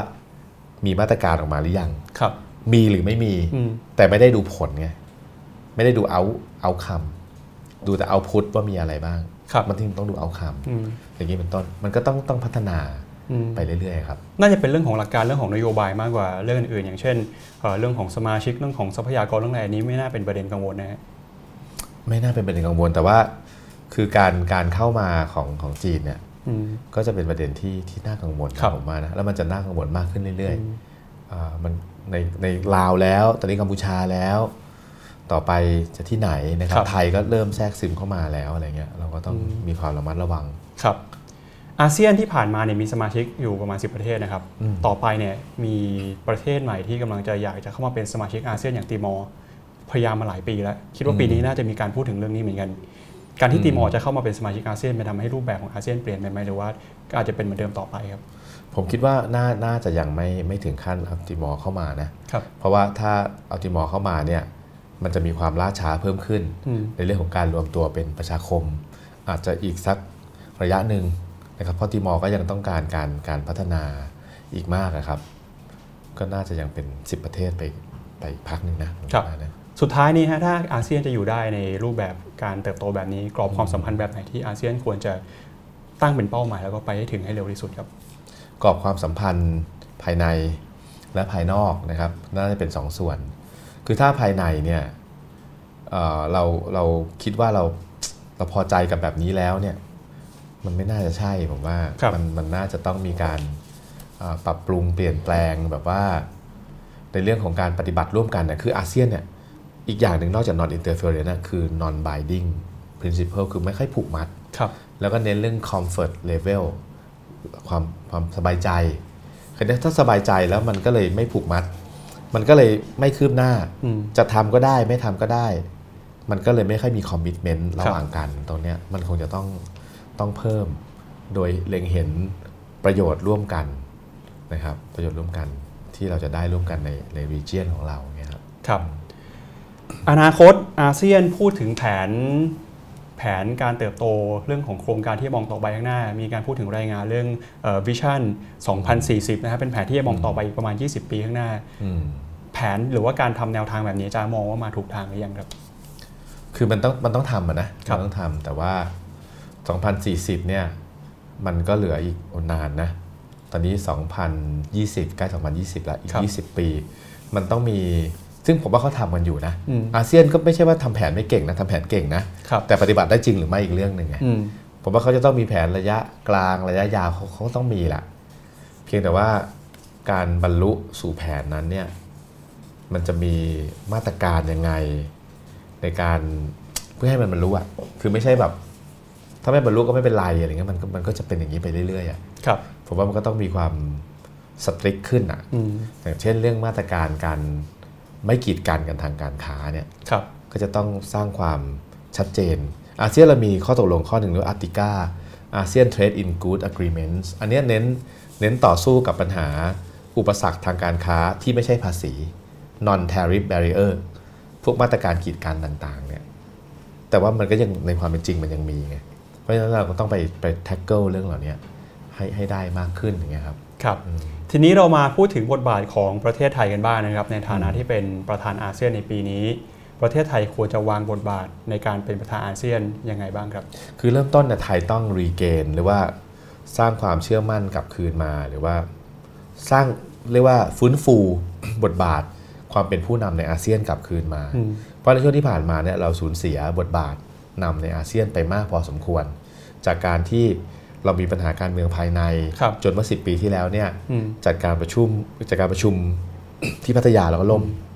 ใช่ไหมครับกว่าจะจัดได้ที่หัวหินชะอำเนี่ยก็เรียกว่าลุ้นกันตัวโกงเลยก็ทำให้เราเนี่ยเสียชื่อไปมากเพราะเรากลายเป็นว่าการเมืองภายในมันส่งผลกระทบต่อเนี่ยคือการเมืองภายในมันไม่มีพารามิเตอร์เลยอ่ะไม่มีเลยว่าขอบเขตอยู่ตรงไหนจะประท้วงอะไรก็ประท้วงล่มจนประธานประชุมล่มเนี่ยนะผมว่าก็เราได้รับบทเรียนเราก็ต้องไม่ทำให้สิ่งนั้นเกิดขึ้นแต่ตอนนี้คือเราทำยังไงเราถึงจะฟื้นฟูบทบาทผู้นำแต่ที่ผ่านมาก็ต้องยอมรับว่าการเมืองภายในในประเทศไทยมันทำให้เราเนี่ยต้องวุ่นหรือว่าสารวนกับการเมืองภายในค่อนข้างมากอย่างตอนนี้การเตรียมเป็นผู้นำอาเซียนเนี่ยที่จริงภาครัฐเนี่ยที่ผ่านมาวุ่นวายกับเรื่องอะไรก็เรื่องเลือกตั้งกว่าจะมีรัฐบาลได้ก็2เดือนกว่าอย่างเงี้ยจนใกล้การประชุมอะไรเงี้ยครับก็เลยรู้สึกว่าความพร้อมตรงนั้นเนี่ยมันอาจจะน้อยไปหน่อยแต่อย่างไรก็ตามเรื่องการประชุมอาเซียนเนี่ยมันเป็นเรื่องของภาคราชการเป็นตัวหลักในการขับเคลื่อนนะครับก็คือกระทรวงการต่างประเทศและกระทรวงอื่นๆที่เกี่ยวข้องอันนั้นเขาก็ทำงานไปได้โอเคนะก็คงจัดการประชุมไปได้แต่ว่าในภาพรวมภาพใหญ่มันก็เลยต่างชาติเท่าที่เขาวิเคราะห์กันเขาก็รู้สึกว่าบทบาทไทยอาจจะไม่หนักแน่นเท่าที่ควรเพราะเราไม่ได้มีเวลาในการให้ความสำคัญกับอาเซียนมากนักเพราะเรามีเรื่องภายในที่ต้องจัดการหลายประการอย่างที่อาจารย์บอกว่าการประชุมเนี่ยมันก็น่าจะดำเนินไปได้เพราะว่าที่ผ่านมาการเตรียมการใช้เวลานานซึ่งผู้เล่นสำคัญก็คือข้าราชการในการจัดการต่างๆใช่ไหมฮะทีนี้ในฝั่งของการเมืองบ้างครับที่ผ่านมาเราไม่ค่อยเห็นในภาคการเมืองเนี่ยพยายามพูดถึงนโยบายต่างประเทศเลยโดยเฉพาะเรื่องของนโยบายอาเซียนอย่างเลือกตั้งที่ผ่านมาก็แทบจะไม่ได้ยินชื่อเรื่องอาเซียนเลยนะจริงๆแล้วการที่ให้ข้าราชการเป็นคนที่มีบทบาทสำคัญในการดำเนินกระบวนการอาเซียนแบบนี้มันถูกหรือเปล่าหรือว่าการเมืองควรจะเข้ามามีบทบาทยังไงหรือเปล่าครับคือที่จริงแล้วในเรื่องนี้นักการเมืองเนี่ยจะต้องมีแนวคิดในเรื่องนโยบายต่างประเทศด้วยว่าจะนำพาประเทศไปในทางใดอย่างไรนะครับมิฉะนั้นจะกลายเป็นอินิเชทีฟหรือว่าการริเริ่มของราชการหมดเลยนะครับซึ่งมันก็มีทั้งส่วนดีและส่วนที่ไม่ดีมันต้องคือนักการเมืองเองเนี่ยต้องมีนโยบายต่างประเทศด้วยนะแต่เป็นที่น่าผิดหวังมากเลยช่วงที่ผ่านมาเนี่ยไม่มีพรรคไหนที่แบบมีนโยบายต่างประเทศอย่างแท้จริงหรือว่าจริงจังเลยก็จะพูดถึงเรื่องการเมืองภายในเป็นหลักซึ่งนี่มันก็ทำให้สังคมไทยเนี่ยสนใจแต่การเมืองภายในด้วยผมว่าอันนี้ก็เป็นข้อที่ต้องปรับปรุงของสังคมไทยของนักการเมืองไทยนะครับเพราะว่านโยบายทุกอย่างเนี่ยมันไม่สามารถรันโดยฝ่ายใดฝ่ายหนึ่งโดยราชการอย่างเดียวมันก็ไม่น่าจะใช่มันต้องมีนักการเมืองมีข้อริเริ่มมีไอเดียมีอะไรบางประการที่ต้องมาขับเคลื่อนร่วมกันนะครับก็เป็นที่น่าเสียดายที่ประเทศไทยเราขาดแคลนเรื่องนี้มากเลยจริงๆแล้วมันเป็นปัญหาการเมืองในช่วงนี้หรือเปล่าที่ทำให้นักการเมืองไปแตะประเด็นนโยบายต่างประเทศน้อยลงเพราะว่าต้องมาให้ความสำคัญกับการเมืองในประเทศมากขึ้นก่อนหน้านี้เรื่องการเมืองไทยเป็นก็ส่วนหนึ่งแต่ว่าโดยรวมแล้วประเทศไทยเนี่ยนักการเมืองตั้งแต่ไหนแต่ไรแล้วประชาชนไทยแต่ไหนแต่ไรแล้วเนี่ยไม่ค่อยให้ความสนใจเรื่องการต่างประเทศเท่าไหร่สนใจแต่เรื่องในประเทศสนใจการเมืองภายในใครจะทะเลาะกับใครอะไรพวกนี้เราคงจะต้องดูบริบทโลกมากขึ้นไม่ใช่วันหนึ่งอาจจะรู้สึกว่าทำไมเราเจ๊งได้ถ้าเราไม่สนใจบริบทโลกเลยว่ามันมีเทรดวอร์ทำไมตอนนี้เศรษฐกิจไม่ค่อยดีอะไรเงี้ยนะครับทำไมตลาดหุ้นมันบางทีมันดีมันไม่ดีมันบางทีมันไม่ได้เกี่ยวกับประเทศไทยมันเกี่ยวกับบริบทโลกเงินมันจะเข้าเงินมันจะออกถ้าเราไม่สนใจบริบทโลกเลยเนี่ย เราก็จะไม่รู้เท่าทันครับมาพูดถึงเรื่องของบทบาทของรัฐบาลใหม่กับการยอมรับในสายตาต่างชาติบ้างนะครับณวันที่เราพูดคุยกันเนี่ยวันนี้เนี่ยเรายังไม่ทราบเลยนะฮะว่ารัฐมนตรีแต่ละกระทรวงจะเป็นใครแต่เราทราบตัวนายกรัฐมนตรีแล้วนะฮะต่างชาติเขาเข้าใจ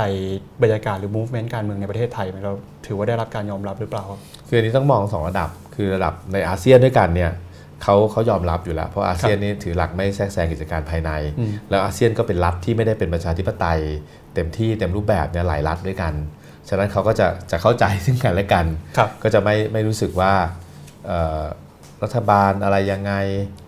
ไม่มั่นใจไม่ชอบทำก็จะไม่ค่อยคิดในมุมนี้เท่าไหร่แต่ว่าถ้าเป็นรัฐในประเทศที่เจริญแล้วอ่ะประเทศที่ประชาธิปไตยเข้มแข็งเขาก็จะมองอีกแบบหนึ่งว่าเอ๊ะทำไมตั้งรัฐบาลได้ช้าหรือว่าจะอยู่นานไหมอะไรเงี้ยเขาก็จะมองในประเด็นเหล่านั้นเหมือนกันเรื่องการเลือกตั้งที่ผ่านมาอะไรต่างๆครับอาจารย์คิดว่าภารกิจสำคัญของรัฐบาลในแวดวงอาเซียนในเรื่องของนโยบายการเมืองระหว่างประเทศนะฮะตอนนี้รัฐบาลไทยรัฐบาลใหม่เนี่ยควรจะรีบทำอะไรควรจะเร่งเรื่องไหนบ้างมาเสนอในอาเซียนครับก็คือแต่มันมีอาเซียนที่เป็นอเจนดาของอาเซียนอยู่แล้วอย่างเช่นเรื่องทะเลจีนใต้เองคือไทยจะออกมาพูดอะไรคนเดียวก็ไม่ได้นะมันก็ต้องมีคอนเซนแซสหรือว่าฉันทามติในอาเซียนเรื่องเทรดวอร์เรื่องอะไรก็ตามเนี่ยแต่ว่าเราในฐานะผู้นำเนี่ยเราสามารถผลักดันบางประเด็นได้อย่างเช่นที่เราผลักดันเรื่องความยั่งยืนก็จะเป็นเรื่องที่ไทยผลักดันอย่างนี้ใช่ไหมเพราะฉะนั้นเราก็มีโอกาสมันมีรูมที่เราจะสร้างความเป็นผู้นำได้ผมก็ยังคิดว่าเรื่อง RCEP เนี่ยประการแรกเป็นเรื่องที่น่าผลักดันประการแรกประการที่2เรื่อง COC Code of Conduct ก็น่าจะเป็นเรื่องที่ต้องผลักดันให้มีอะไรออกมาในปีนี้คือในเรื่องความสัมพันธ์ระหว่างประเทศเนี่ยมันมีหลายเรื่องที่เป็นในเชิงสัญลักษณ์ในเชิงเนื้อหาสาระอาจจะไม่ได้มากเท่าไหร่แต่ถ้าผลักดันมันออกมาได้เนี่ยมันจะกลายเป็นอะไรที่บทบาทอาเซียนก็ดูดีบทบาทไทยก็ดูดีฉะนั้นผมคิดว่าเรื่อง RCEP เรื่อง COC รวมทั้งเรื่องการมีบทบาทในกระบวนการสันติภาพบนคาบสมุทรเกาหลีเนี่ยผมว่าอันเนี้ยน่าสนใจเพราะว่าเกาหลีเหนือเนี่ยเขาเป็นประเทศที่เขาไม่ค่อยมีทางออกไม่ค่อยมีเวทีถ้าอาเซียนเราจะออฟเฟอร์เวทีให้เขาอย่างเช่นเชิญเข้ามาร่วมในการประชุมเรามีการประชุมหลายการประชุมมากระดับเจ้าหน้าที่อาวุโสระดับรัฐมนตรีระดับอะไรเงี้ยอาจจะเป็นระดับเจ้าหน้าที่อาวุโสนี่แหละเชิญเข้ามาร่วมในเรื่องสิ่งแวดล้อมเรื่องขยะทะเลนี่เราเน้นผมลืมพูดไปเราเน้นอีกเรื่องนึงนะครับทำนองนี้เรื่องโรคระบาดตอนนี้เกาหลีเหนือกำลังมีโรคไข้หวัดหมูระบาดการป้องกันโรคระบาดอย่างเงี้ยเวทีอย่างเงี้ยครับเราดึงเกาหลีเหนือเข้ามาได้แล้วเขาจะเปิดตัวต่อประชาคมโลกมากขึ้นเขาจะรู้สึก comfortable กับการร่วมมือในเวทีพหุภาคีมากขึ้นผมว่าเนี่ยเป็นบทบาทของอาเซียนที่จะต้องช่วยเหมือนกับ engage เกาหลีเหนือเหมือนกับเกี่ยวดองกับเกาหลีเหนือเพื่อให้เกาหลีเหนือสบายใจขึ้นมีเวทีออกขึ้นมันก็จะ relax โอกาสที่กระบวนการสันติภาพมันจะเกิดขึ้นมันก็อาจจะมีมากกว่าหน่อยนึงน่าจะเป็นบทบาทของอาเซียน3เรื่องเนี่ยเบื้องต้นนะผมว่าแล้วถ้าเอาเฉพาะประเทศไทยอย่างเดียวเลยฮะที่อยากจะอาศัยจังหวะน้ำหนักในการเป็นประธานอาเซียนเนี่ยที่จะดึงความสนใจในเวทีการเมืองระดับประเทศนะครับให้มาสนใจที่ประเทศไทยจะเสนอบทบาทเสนอโครงการอะไรทำให้คนทั้งโลกมาสนใจไทยโครงการของประเทศเราเหรอหรือว่าของไทยอย่างเดียวเลยฮะเหมือนอย่างตอนสิงคโปร์เนี่ยที่เป็นเวทีเชิญทรัมป์กับคิมมาคุยกันหรืออย่างเวียดนามที่เคยทำมาได้แล้วเหมือนกันโหตอนนี้ถ้าถามก็ยังนึกไม่ออกเหมือนกันนะนึกไม่ออกแต่ผมว่าน่าจะใช้บทบาทในเวทีอาเซียนนี่แหละในฐานะไทยเป็นผู้นำเป็นผู้ริเริ่มเป็นผู้ผลักดันโดยได้รับฉันทามติจากเพื่อนๆอาเซียนนะผมว่ามันก็ทำได้อย่างเรื่องการเกี่ยวดองกับเกาหลีเหนืออย่างเงี้ยหรือเรื่อง CLC หรือ RCEP ที่ว่าไป RCEP อาจจะยากหน่อยคือเราเริ่มได้หรือว่าแสดงให้เห็นถึงความแข็งขันของเราว่าเราจริงจังในเรื่องนี้โอเคมันอาจจะยากอาจจะผลักดันไปไม่ถึงแต่ว่าถ้าเราทำไม่ทันจริงๆก็เป็นเวียดนามก็ได้ปีหน้าอะไรเงี้ย RCEP ผมว่ามันก็จะเป็นท่าทีที่ดูว่าเรากลับมาแสดงบทบาทนำในอาเซียนอีกครั้งหนึ่งผมว่าอันนี้สำคัญไม่งั้นแล้วบทบาทไทยเนี่ยมันเหมือนกับโรยลาลงไปนะในเวทีระหว่างประเทศเพราะเราวุ่นกับเรื่องการเมืองภายในมากเกินไปอยากถามเรื่องนายกรัฐมนตรีพลเอกประยุทธ์จันทร์โอชานะครับอาจารย์ที่ผ่านมาเนี่ยไทยไปประชุมในเวทีระดับโลกไปในฐานะประเทศไทยประเทศเดียวนะแต่พอมาเป็นประธานอาเซียนเนี่ย จะมีน้ำหนักมากขึ้นอาจจะต้องไปเป็นตัวแทนของกลุ่มอาเซียนในการประชุมเวทีใหญ่บางเวทีด้วยอย่างเช่น G20 อะไรพวกนี้นะครับอาจารย์คิดว่าการวางเรื่องของการเดินทางในเรื่องของอาเซียนเนี่ยนะที่จะเป็นตัวแทนของอาเซียนในเวทีระดับโลกนี่เราควรจะมีคำแนะนำหรือว่าควรจะเตรียมความพร้อมยังไงครับคือไปในเวทีใหญ่ขนาดนั้นเนี่ยมันต้องมีแบ็กอัพที่ดีนะในเรื่องของฉันทามติจากอาเซียนว่าเรามีจุดยืนแบบนี้เราผลักดันเรื่องนี้อย่างเรื่อง G20 เนี่ยจะเป็นเรื่องเศรษฐกิจเป็นหลักเพราะฉะนั้นก็จะต้องเป็นเรื่อง Trade War ที่เราไม่สนับสนุนอยู่แล้วเรื่องของ RCEP ที่เราจะผลักดันเขตการค้าเสรีอะไรก็ว่าไปนะครับรวมทั้งเราจะ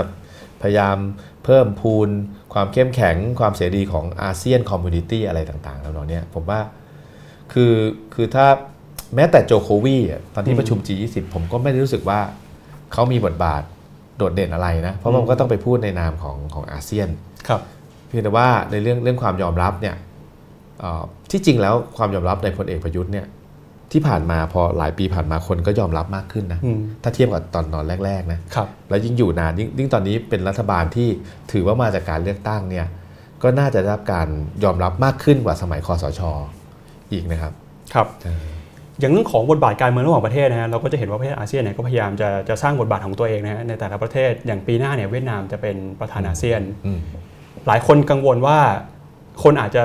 มองไปที่ปีหน้าแทนเลยหรือเปล่าที่เวียดนามจะได้เป็นประธานอาเซียนเพราะว่ายังมีประเด็นใหญ่อย่างเวียดนามเนี่ยก็เพิ่งได้เป็น non permanent UNSC ด้วยนะรวมไปถึงการทำงานของเวียดนามในปีหน้าเนี่ยจะสามารถสร้างความเปลี่ยนแปลงหรือว่าอาจจะสร้างให้คนทั้งโลกเห็นการทำงานของเวียดนามเลยทำให้อาเซียนปีนี้อาจจะดูจืดไปมองปีหน้าแทนแบบนี้ใช่ไหมคือที่จริงเนี่ยนะประเทศที่มีน้ำหนักในอาเซียนเนี่ยจะคืออินโดนีเซียไทยแล้วก็มาเลเซียสามประเทศนี้มักจะเป็นประเทศที่มีน้ำหนักในการขับเคลื่อนอาเซียนตั้งแต่อดีตมาเลยนะแต่ช่วงหลังไทยก็โรยราไปนะครับจากการเมืองภายในมาเลเซียก็โรยราไปนะเพราะว่าสมัยนาจิบก็มีปัญหาการเมืองภายในใช่ไหมครับโจโควีก็ไปสนใจการเศรษฐกิจภายในมากไม่ได้มีบทบาทระหว่างประเทศเท่าไหร่ก็เลยกลายเป็นไม่ค่อยมีประเทศที่มีบทบาทนำในอาเซียนเท่าที่ควรในช่วงหลังนะครับแต่เวียดนามผมว่าเขาเล็งเลยว่าเขาจะต้องพยายามสร้างบทบาทนำในอาเซียนเพราะว่าเขาก็เป็นประเทศใหญ่แล้วก็ก้าวหน้าขึ้นมานะครับผมคิดว่าแต่จะมองว่าประเทศไทยตอนนี้ไม่มีน้ำหนักมองไปที่เวียดนามเลยดีกว่าคงไม่ถึงขนาดนั้นเพราะเวียดนามเองเอาเข้าจริงเวลาเป็นเจ้าภาพประชุมอาเซียนนะครับเท่าที่ดูมันจะไม่มีประเทศไหนที่มีบทบาทเด่นมากมายอะไรเลยเพราะมันเป็นการทำงานหนึ่งของภาคราชการอย่างที่บอกไปสองมันต้องอาศัยฉันทามติของชาติอาเซียนเพราะฉะนั้นมันจะเป็นอะไรที่ไม่มีอะไรหวือหวาไม่มีอะไรมากมายแต่ว่าถ้าเขาจัดประชุมเป็นเจ้าภาพได้เนี่ยสถานภาพของประเทศเขาเนี่ยก็จะดูดีในการจัดประชุมใหญ่ๆให้มันเกิดขึ้นได้นะครับเหมือนกับที่เขาประชุมเอเปกไปครับทีนี้มาเรื่องเศรษฐกิจบ้างครับอาจารย์ไทยในฐานะประธานอาเซียนเนี่ยจะอาศัยจังหวะนี้ที่จะใช้ประโยชน์จากทรัพยากรหรือว่าใช้ประโยชน์จากความสนใจเพื่อที่จะสร้างให้เกิดประโยชน์กับเศรษฐกิจไทยนี่เราจะทำอะไรได้บ้างครับก็แหม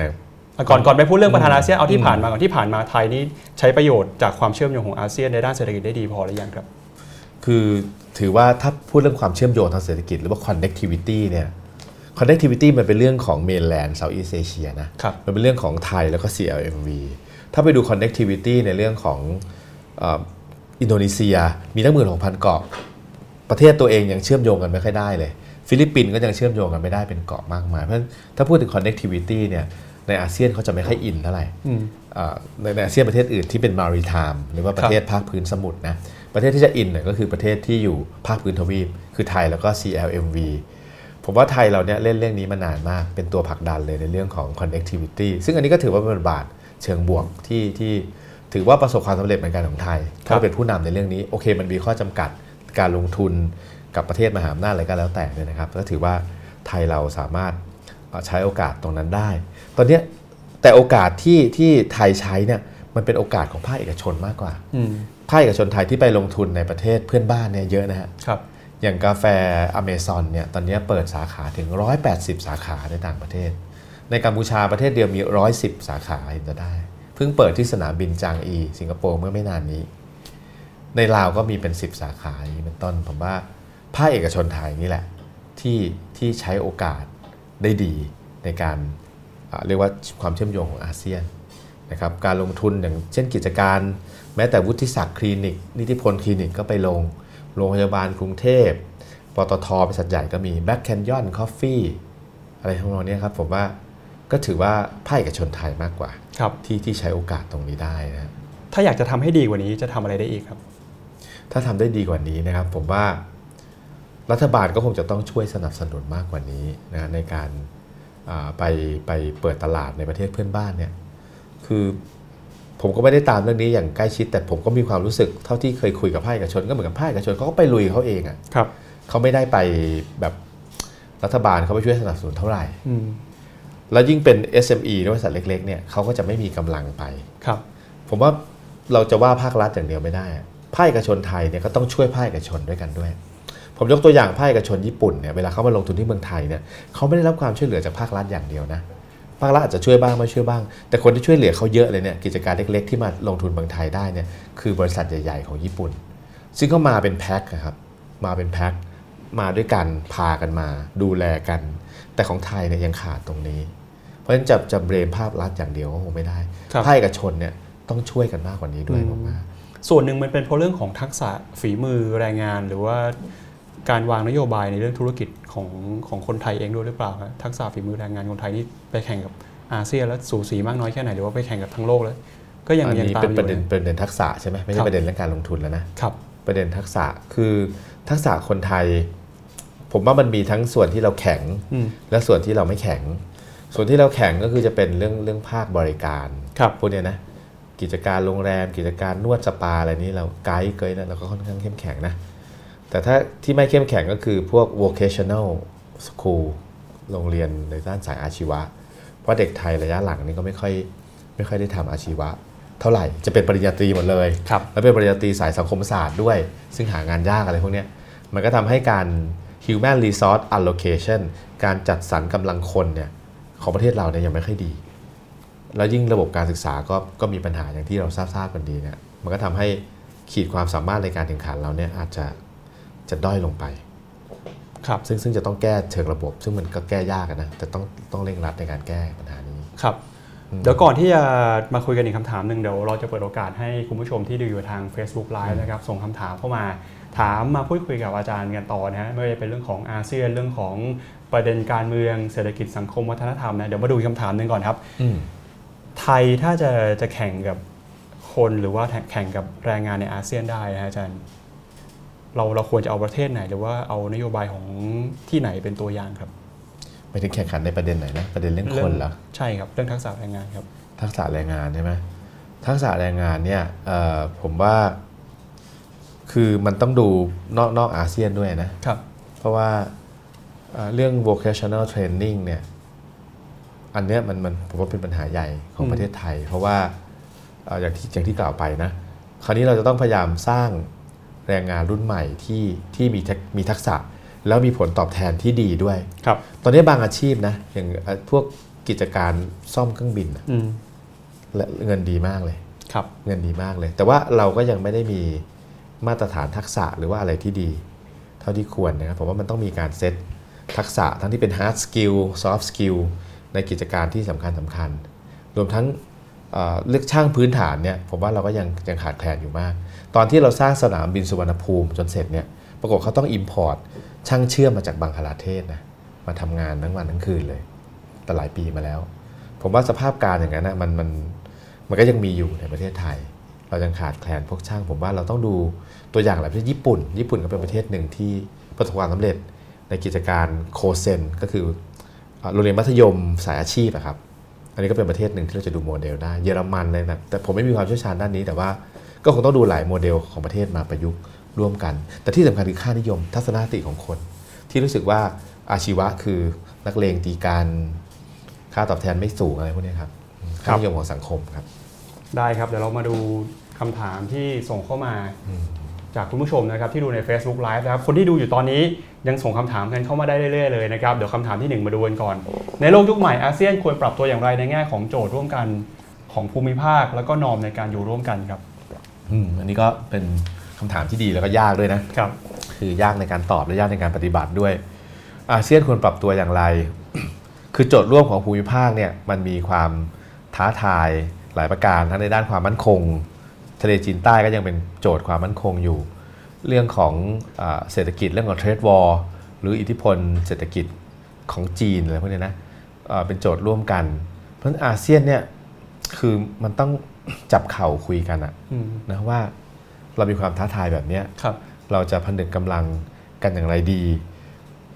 คือแต่มันพูดง่ายนะแต่ทำยากเพราะว่าบางชาติเขาก็มองว่าผลประโยชน์เขาอยู่กับประเทศนี้เป็นหลักเนี่ยเขาก็ไม่คิดที่จะไปพูดอะไรที่มันระคายเคืองหรือแม้แต่หยิบยกประเด็นขึ้นมาเนี่ยมันก็ยากเพราะฉะนั้นก็อาเซียนจะต้องทลายกำแพงตรงนี้ซึ่งจะทำยังไงนี่มันตอบยากมากมันทำยากอ่ะเพราะเขาก็มอง immediate interest ผลประโยชน์เฉพาะหน้าไว้ก่อนบางทีเป็นผลประโยชน์ของรัฐด้วยนะไม่เป็นผลประโยชน์ของประชาชนด้วยนะใช่ไหมครับแต่ว่าการประชุมอาเซียนคือการประชุมภาครัฐไม่ใช่การประชุมภาคประชาชนอย่างกลไกที่การคุกคามจากต่างประเทศจากนอกอาเซียนเองเนี่ยถ้าหากว่ามีปัญหาขึ้นมาอย่างเรื่องสงครามการค้าเรื่องความขัดแย้งเนี่ยกลไกที่มีอยู่ในอาเซียนมันเพียงพอที่จะแก้ไขปัญหาประเภทนี้หรือไม่ครับอย่างกลไกปัญหาเทรดวอร์จากภายนอกเนี่ยมันเรายิ่งไม่มีกลไกในการรองรับเลยเพราะว่าอาเซียนเราเนี่ยเราไม่ได้เป็น Custom Union เราไม่ได้เป็นสหภาพภาษีศุลกากรแต่ละประเทศก็มีโครงสร้างภาษีศุลกากรต่อประเทศนอกภูมิภาคเนี่ยต่างกันหมดเลยมันก็การรับมือก็คงเป็นไปไม่ได้เพียงแต่ว่าเราต้องมีจุดยืนหรือว่าการพยายามโปรโมทการค้าเสรีนะครับซึ่งก็มีข้อจำกัดเพราะว่าเราก็โปรโมทได้แค่ระดับหนึ่งถ้ามหาอำนาจไม่เอาด้วยเราก็ทำอะไรไม่ได้มากนะครับมาดูคำถามต่อไปนะครับประเด็นที่อาเซียนถกกันยังเป็นประเด็นตกเก่าที่คุยกันมาตั้งแต่ทศวรรษ90แล้วก็ปี2000นะครับประเด็นใหม่อย่างเทคโนโลยีหรือว่า disruption cyber security เป็นประเด็นอาเซียนบ้างหรือเปล่าครับเป็นนะครับ cyber security นี่เป็นประเด็นมากเลยตอนนี้ก็ถือเป็นประเด็นที่สำคัญมากขึ้นในอาเซียนครับประเทศที่ในเรื่องนี้มากที่สุดก็น่าจะเป็นสิงคโปร์โมเมนตัมมันก็มาตั้งแต่ปีที่แล้วละโอเค cyber security พูดกันมาพักแล้วปีที่แล้วสิงคโปร์ก็เน้นเรื่องนี้มากเพราะว่าประเทศเขาเนี่ยเขาอิงกับไซเบอร์อยู่มากเลยถ้าไซเบอร์เขามีปัญหาไซเบอร์เทรดเนี่ยเขาจะลำบากใช่ไหมครับแล้วก็ปีนี้ก็จะหยิบยกมาคุยกันมากครับโดยประเทศหนึ่งที่ออฟเฟอร์ความช่วยเหลือเสนอความช่วยเหลือกับอาเซียนมากๆคือประเทศหนึ่งคือญี่ปุ่นคือญี่ปุ่นนะครับเรื่องไซเบอร์ก็เราก็คงต้องทำงานร่วมกับชาติมหาอำนาจในเรื่องสำคัญพวกนี้เพราะเราไม่สามารถจัดการแก้ปัญหาได้ด้วยตัวเองครับความมั่นคงทางไซเบอร์ที่เป็นปัญหาอยู่ในอาเซียนตอนนี้มันมีเรื่องอะไรบ้างครับมันก็คือตอนนี้อาเซียนเรายังไม่ได้ถูกคุกคามขนาดมากเพราะว่าเราไม่ได้เป็นมหาอำนาจหรือว่าเป็นขนาดใหญ่แต่ว่ามันในอนาคตมันมีคุกคามประเภทเรียกค่าไถ่นะที่เข้ามาแทรกแซงระบบเรื่องของเว็บไซต์หน่วยราชการธนาคารประกันภัยนะถือว่าเป็นกลุ่มเสี่ยงมากเลยที่จะต้องถูกแฮกข้อมูลหรือมา disrupt ทำให้โอเปเรตไม่ได้อะไรอย่างเงี้ยครับหรือว่าตอนช่วงเงินเดือนจะออกไปเบิกเงินเดือนไม่ได้เลยอะไรพวกนี้มันมีความเสี่ยงทั้งนั้นเนี่ยเราจะต้องดูแลเรื่องไซเบอร์ซิเคียวริตี้แต่เรื่องไซเบอร์เนี่ยมันเป็นประเด็นที่มันเป็นประเด็นความมั่นคงด้วยอย่างเรื่องหัวเว่ยอย่างเงี้ยการแบนหัวเว่ยเนี่ยมันมีเรียกว่านัยยะในเชิงความมั่นคงสูงมากเลยที่อเมริกาไปแบนหัวเว่ยคือมันไม่ได้แบนแค่โทรศัพท์มือถือมันแบนพวกเซิร์ฟเวอร์พวกเครื่องระบบอะไรพวกเนี้ยเพราะมันกลัวจะมีสปายแวร์หรือว่าอะไรเข้าไปดึงข้อมูลตอนนี้ในโลกมันอาจจะกลายเป็นค่ายที่เกิดขึ้นกันในค่ายอเมริกาก็จะพยายามผลักดันให้ไม่ใช้หัวเว่ยเลยนะครับแต่ไทยเราคงเป็นไปไม่ได้ในอาเซียนเป็นไปไม่ได้เราก็ต้องใช้ของจีนด้วยเลยอย่างสหรัฐเนี่ยก็คือกังวลเรื่องความมั่นคงที่จะไม่ให้จีนมาวางโครงสร้างพื้นฐานทางเทคโนโลยีนะจุดยืนในอาเซียนมีความกลัวความกังวลเรื่องนี้บ้างไหมครับคืออาเซียนเราไม่ได้เป็นศัตรูเขาเราก็ไม่ได้กลัวถูกแฮกแบบนั้นเนี่ยก็คือเราคงต้องใช้ทั้งสองระบบเพราะเรามีมิตรประเทศนะทั้งจีนทั้งอเมริกาเราคงต้องใช้ทั้ง2ระบบครับอย่างเรื่อง Cyber Security เนี่ยก็น่าจะเป็นประเด็นที่สามารถผลักดันได้เพราะว่าทุกประเทศในอาเซียนใช่เผชิญร่วมกันไม่เหมือนกับก่อนหน้านี้ที่สิงคโปร์เป็นเจ้าภาพพยายามจะผลักดันเรื่อง Smart City เทคโนโลยีแบบนี้กับไปได้ไม่ไกลในการพูดคุยในวงอาเซียนมั้ยฮะมันไปได้ไม่ไกลเพราะ Smart City เนี่ยโหถ้าเราไปดูประเทศในแคนเบอร์เรียลาวเมียนมาเนี่ยก็ยังอีกไกลอ่ะนะแต่ถ้า Cyber Security เนี่ยมันเป็นเรื่องระบบแมคโครซิสเต็มระบบของธนาคารของประเทศระบบการเงินระบบ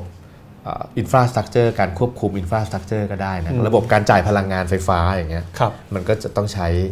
อิเล็กทรอนิกส์ซึ่งจะถูกแทรกแซงได้นะครับเพราะฉะนั้นอันนี้จะเป็นประเด็นร่วมกันในอาเซียนแม้ว่าบางชาติอาจจะรู้สึกว่าไม่เท่าไหร่แต่ยังเป็นประเด็นร่วมกันได้มากกว่าสมาร์ทซิตี้นะครับแต่เรื่องของ Digital Transformation หรือว่า Industry 4.0 ที่เข้ามาเนี่ยอาเซียนหลังๆก็เริ่มตื่นตัวกันมากขึ้นนะฮะก็เริ่มตื่นตัวมากขึ้นเพราะว่ามันก็เปลี่ยน landscape ของเรื่องของเทคโนโลยีเรื่องของการลงทุนด้วยนะคือการลงทุนเราจะดูแบบ linear แบบเดิมยากแล้วที่ว่าโอเคประเทศไหนแรงงานถูกก็ย้ายไปมันก็อาจจะไม่ใช่อย่างนั้นละเพราะมันมีออโตเมชันเข้ามาใช้เยอะซึ่งอาจจะถูกมากกว่าเดิมเยอะอะไรอย่างเงี้ยนะครับเพราะฉะนั้นหลายชาติก็ให้ความสนใจเรื่อง disruptive technology มากขึ้นผมคิดว่าก็น่าจะเป็นประเด็นที่พูดคุยกันในอาเซียนด้วยเช่นกันครับปกตินี่เรื่องนโยบายที่จะพูดคุยในวงอาเซียนนะเรื่องไหนจะได้ไปต่อเรื่องไหนจะไม่ได้ไปต่อนี้เขาดูกันยังไงฮะหรือว่าความต่อเนื่องมันจะเป็นได้แค่ไหนเพราะอย่างเรื่อง Smart City ก็อาจจะเป็นนโยบายที่ไม่ค่อยได้รับการผลักดันต่อไปในอนาคตแล้วเพราะว่าคนในอาเซียนก็ไม่ได้มีส่วนร่วมกันมากขนาดนั้นนะฮะคือปีนี้ก็ยังผลักดันต่อนะเพราะโมเมนตัมมันเพิ่งมาเมื่อปีที่แล้วบางประเทศเขาก็สุขได้ประโยชน์อย่างมาเลเซียหรือว่าไทยอินโดนีเซียบางส่วนฟิลิปปินส์บางส่วนอย่างเงี้ยเราก็ยังจะผลักดันต่อไปแต่มันจะผลักไม่แรงมากมันไปต่อก็ไปแบบเรื่อยๆอ่ะไม่ได้ไปเร็วครับเรื่องไหนได้ไปต่อเรื่องไหนไม่ได้ไปต่อนี่ในอาเซียนเขาเลือกกันยังไงครับก็ดูว่าเรื่องไหนมีผลประโยชน์ร่วมกันมากก็จะได้ไปต่อเร็วเรื่องไหนมีประเด็นเซนซิทีฟก็จะได้ไปต่อน้อยหรือผลประโยชน์บางชาติไม่ได้ก็จะซาลงเงี้ยครับครับมาดูคำถามถัดไปนะครับโจทย์ของอาเซียนที่ประเทศสมาชิกให้ความสำคัญมากที่สุดณตอนนี้คือเรื่องไหนเศรษฐกิจความมั่นคงหรือว่าสังคมวัฒนธรรมครับน่าจะเป็นเรื่องเศรษฐกิจครับคือเรื่องประเด็นเทรดวอร์นี่แหละที่มันกระทบต่อเศรษฐกิจโลกทำให้เศรษฐกิจโลกเนี่ยซบเซาลง IMF ก็เพิ่งออกรายงานมาเมื่อ2สัปดาห์ก่อนว่าเศรษฐกิจอัตราการเติบโตจะลดลงอีกในปีหน้าอะไรเงี้ยมันก็ซบเซามาเรียกว่า 2-3 ปีแล้วเทรดวอร์แล้วก็ยังมีแนวโน้มต่อไปอีกเนี่ยเพราะฉะนั้นเนี่ยเรื่องเศรษฐกิจเนี่ยสำคัญที่สุดที่เขาจะต้องหยิบยกมาพูดฉะนั้นประเด็นที่จะเชื่อมโยงต่อมาคือทำอย่างไรให้อาเซียนเนี่ยมีความเข้มแข็งมากขึ้นมีขีดความสามารถในการแข่งขันมากขึ้นอะไรอย่างเงี้ยครับก็คงพูดทำนองนั้นครับแต่อย่างในอาเซียนเองเราก็ยังไม่เห็นการให้ความช่วยเหลือเรื่องของเศรษฐกิจที่เป็นรูปธรรมนะเพราะอย่างเวลามีปัญหาอะไรเนี่ยเราก็จะมามักขอความช่วยเหลือจาก MF จาก ADB อย่างจีนเองก็พยายามจะเข้ามาให้ความช่วยเหลืออาเซียนเราไม่ได้มีกลไกที่จะให้ความที่จริงมีนะครับกลไกนี้มันมาจากอาเซียนบวก3ที่เรียกว่า Chiang Mai Initiative CMI ซึ่งเริ่มขึ้นในปี 2000 ในการประชุมของรัฐมนตรีคลังประเทศอาเซียนบวก3คือจีนเกาหลีญี่ปุ่นคือตกลงกันที่จะเขาเรียกว่า swap หรือว่าแลกเปลี่ยนเงินตรากันคือเงินสำรองระหว่างประเทศเนี่ยที่เราเกิดวิกฤตต้มยำกุ้งเพราะเงินเราขาดเงินสำรองเราขาดใช่ไหมครับเราไม่มีเงินใช้หนี้ต่างประเทศด้วยไม่มีเงินหมุนน่ะภาวะสภาพคล่องไม่มีขาด liquidity เพราะฉะนั้นเนี่ยเราต้องไปยืมกับ IMF แต่อาเซียนบวก3สิ่งที่ทำคือว่ามีเงินกองไว้หมายถึงว่าไม่ได้กองไว้ตรงกลางนะหมายความว่าถ้ามีเหตุเงินขาดเนี่ยเงินสำรองระหว่างประเทศขาดสามารถยืมประเทศในสมาชิกในอาเซียนบวก3ได้ก่อนที่จะไปยืม IMF แล้วเนี่ยก็พัฒนาขึ้นมาเป็น CMIM เชียงใหม่ Initiative Multilateralization เมื่อปี 2009 หลังจากมีวิกฤต Lehman Shock Hamburger Crisis ที่อเมริกาตอนนี้ก็จะกลายเป็นพูลไว้ตรงกลางเพิ่มเม็ดเงินครึ่งหนึ่ง อีก2เท่าจาก120,000 ล้านเป็น 240,000 ล้านเราสามารถยืมประเทศเพื่อนๆได้แต่ว่ามันมีคอนดิชั่นว่ายืมได้กี่เปอร์เซ็นต์ IMF อนุญาตให้ยืมกี่เปอร์เซ็นต์ก็จะมีคอนดิชั่นของ IMF อยู่ไม่ใช่ว่าโหยืมได้เต็มที่เลยนะครับแต่ถามมีพัฒนาการไม่มีฮะเพื่อรองรับการเกิดวิกฤตเศรษฐกิจครับก็ถือว่าเป็นความคืบหน้าของอาเซียนเหมือนกันแต่ว่าประเทศที่มาร่วมเยอะก็คือญี่ปุ่นจีนแล้วก็เกาหลีด้วยที่ทำให้เกิดขึ้นนะครับครับอย่างพออาจารย์พูดถึงกรอบอาเซียนบวก3อาเซียนบวก1อาเซียนบวก6ต่างๆเนี่ยตอนนี้กรอบไหนที่คิดว่ามีบทบาทสำคัญที่สุดในอาเซียนครับอาจารย์คือมันกลายเป็นกรอบอาเซียนบวก8นะคือ East-Asia Summit ก็คือการประชุมสุดยอดเอเชียตะวันออกคือมีบวก8จีนเกาหลีญี่ปุ่นอินเดียออสเตรเลียนิวซีแลนด์แล้วก็อเมริการัสเซียครับอาเซียนบวก3ช่วงหลังซาไปมากเลยเราจะไม่เห็นข่าวไม่เห็นอินิเชียทีฟหรือว่าข้อริเริ่มใหม่ๆเท่าไหร่เพราะว่ามันพออเมริกาเข้ามาแล้วเนี่ยโฟกัสมันก็จะหันไปในส่วนของอาเซียนบวก8หรือว่า East Asia Summit ครับครับมาดูต่อนะครับคำถามถัดไปนะครับ พูดถึง Code of Conduct ในทะเลจีนใต้ควรจะเป็นอย่างไรครับอันนี้ก็จะเป็นรายละเอียดในเชิงเทคนิคมากหน่อยนะครับแต่ว่าหลักๆแล้วเนี่ยมันไม่ควรมีชาติไหนที่จะไปสร้างสิ่งปลูกสร้างมันควรจะคงสภาพเดิมแค่นี้ไว้คืออย่าไปสร้างอะไรเพิ่มเติมนะครับแล้วถ้ามีกรณีที่จะปะทะกันเนี่ยจะต้องทำอย่างไรหลักปฏิบัติต้องทำอย่างไรคือต้องไม่ให้มันปะทะจนเกิดการใช้กำลังทำนองนี้มันจะต้องมีข้อที่เขียนไว้อย่างชัดเจนแต่ถามว่าถ้าไปบอกว่าห้ามทำสิ่งปลูกสร้างเพิ่มเติมอย่างเงี้ยจีนก็จะไม่ยอมฉะนั้นข้อนี้ใน Code of Conduct มันจะยังไม่เกิดขึ้นที่ผมใช้คำว่า Early Harvest มันต้องเป็นเรื่องอะไรที่ยอมรับร่วมกันได้อย่างเช่นเรือประมงไปหาปลาแถวนั้นเนี่ยต้องไม่ไล่กันต้องไม่ถือว่าละเมิดสมมุตินะครับอย่างพวกนี้มันอาจจะยอมรับกันได้เขาเรียกว่า low hanging fruit อะไรที่เป็นผลไม้ที่มันใกล้ตัวหยิบได้หรือว่า early harvest ก็ต้องหาประเด็นเหล่านี้มาคุยกันแต่ถ้าเป็นประเด็นเรื่องความมั่นคงแบบโหสร้างสิ่งปลูกสร้างห้ามเรือรบเข้ามาลาดตระเวนมาอะไรเนี่ยมันจะกลายเป็นประเด็น sensitive อาจจะยากขึ้นมาหน่อยมันต้องเอาประเด็นที่มันเป็นเรื่องในเชิงเศรษฐกิจในเชิงอย่างเช่นการสำรวจทะเลร่วมกันสำรวจสมุทรศาสตร์ร่วมกันสำรวจแร่ธาตุอะไรเงี้ยต้องให้ทำได้อะไรทำนองนี้นะครับคืออาจารย์ก็บอกว่าความร่วมมือกันมันน่าจะเป็นทางออกที่ดีที่สุดนะฮะใช่แต่สุดท้ายแล้วในทางปฏิบัติจริงๆเนี่ยถ้าหากว่าประเทศที่เป็นคู่กรณีกันอย่างจีนถ้าหากจีนไม่ยอมเราจะไปทำอะไรได้ไหมฮะทำไม่ได้ครับเราทำไม่ได้เพราะว่าคือตอนนี้ต้องพูดเรื่องจีนหน่อยเรื่องจีนเนี่ยผมว่าเขาจะมีท่าทีที่แข็งก้าวเรื่องนี้มากเลยเนี่ยมันไม่ใช่เฉพาะรัฐบาลจีนนะมันเป็นแรงกดดันจากสังคมจีนคือสังคมจีนนะมีความชาตินิยมมากขึ้นมากเลยตั้งแต่ที่เขาแบบเข้มแข็งขึ้นมารวมทั้งหลังจากที่เขามีเหตุการณ์เทียนอันเหมินเพิ่งครบรอบ30 ปีไปเมื่อไม่กี่วันเนี่ยนะเทียนอันเหมินเนี่ยมันทำให้ผู้นำจีนในยุคหลังจากเทียนอันเหมินนะในยุค90โดยเฉพาะประธานาธิบดีเจียงเจ๋อหมินเนี่ยนะครับเล็งเห็นเลยว่าอุดมการณ์คอมมิวนิสต์เนี่ยมันไม่สามารถเรียกว่าทำให้ประชาชนเชื่อฟังหรือว่ายึดโยงประชาชนอยู่ด้วยกันได้แล้วเพราะเป็นทุนนิยมไปเยอะแล้วอ่ะมีความแตกต่างความรวยความจนใช่ไหมครับมันก็ต้องหาอุดมการณ์อื่นเนี่ยเพื่อให้ยึดโยงประชาชนและประชาชนเนี่ยยึดเหนี่ยวไว้ด้วยกันก็คืออุดมการณ์ชาตินิยมเพราะชาตินิยมเนี่ยมันเริ่มก่อตัวแรงขึ้นแล้วยิ่งเขายิ่งรวยขึ้นมาจีนรวยขึ้นมามันก็มีความภาคภูมิใจแล้วมันมี narrative หรือว่าdiscourse ในสังคมจีนในเรื่องของเรียกว่าศตวรรษแห่งความอัปยศช่วง100 ปีที่ผ่านมาเราอัปยศมากเลยเพราะว่าเราแพ้ตะวันตกเราถูกยึดครองดินแดนบางส่วนถูกญี่ปุ่นรุกรานใช่ไหมครับแล้วเขาก็จะมี narrative ว่าประเทศจีนนั้นสูญเสียดินแดนไปมากแล้วนะครับตอนรบกับรัสเซียก็สูญเสียดินแดนไปในยุค60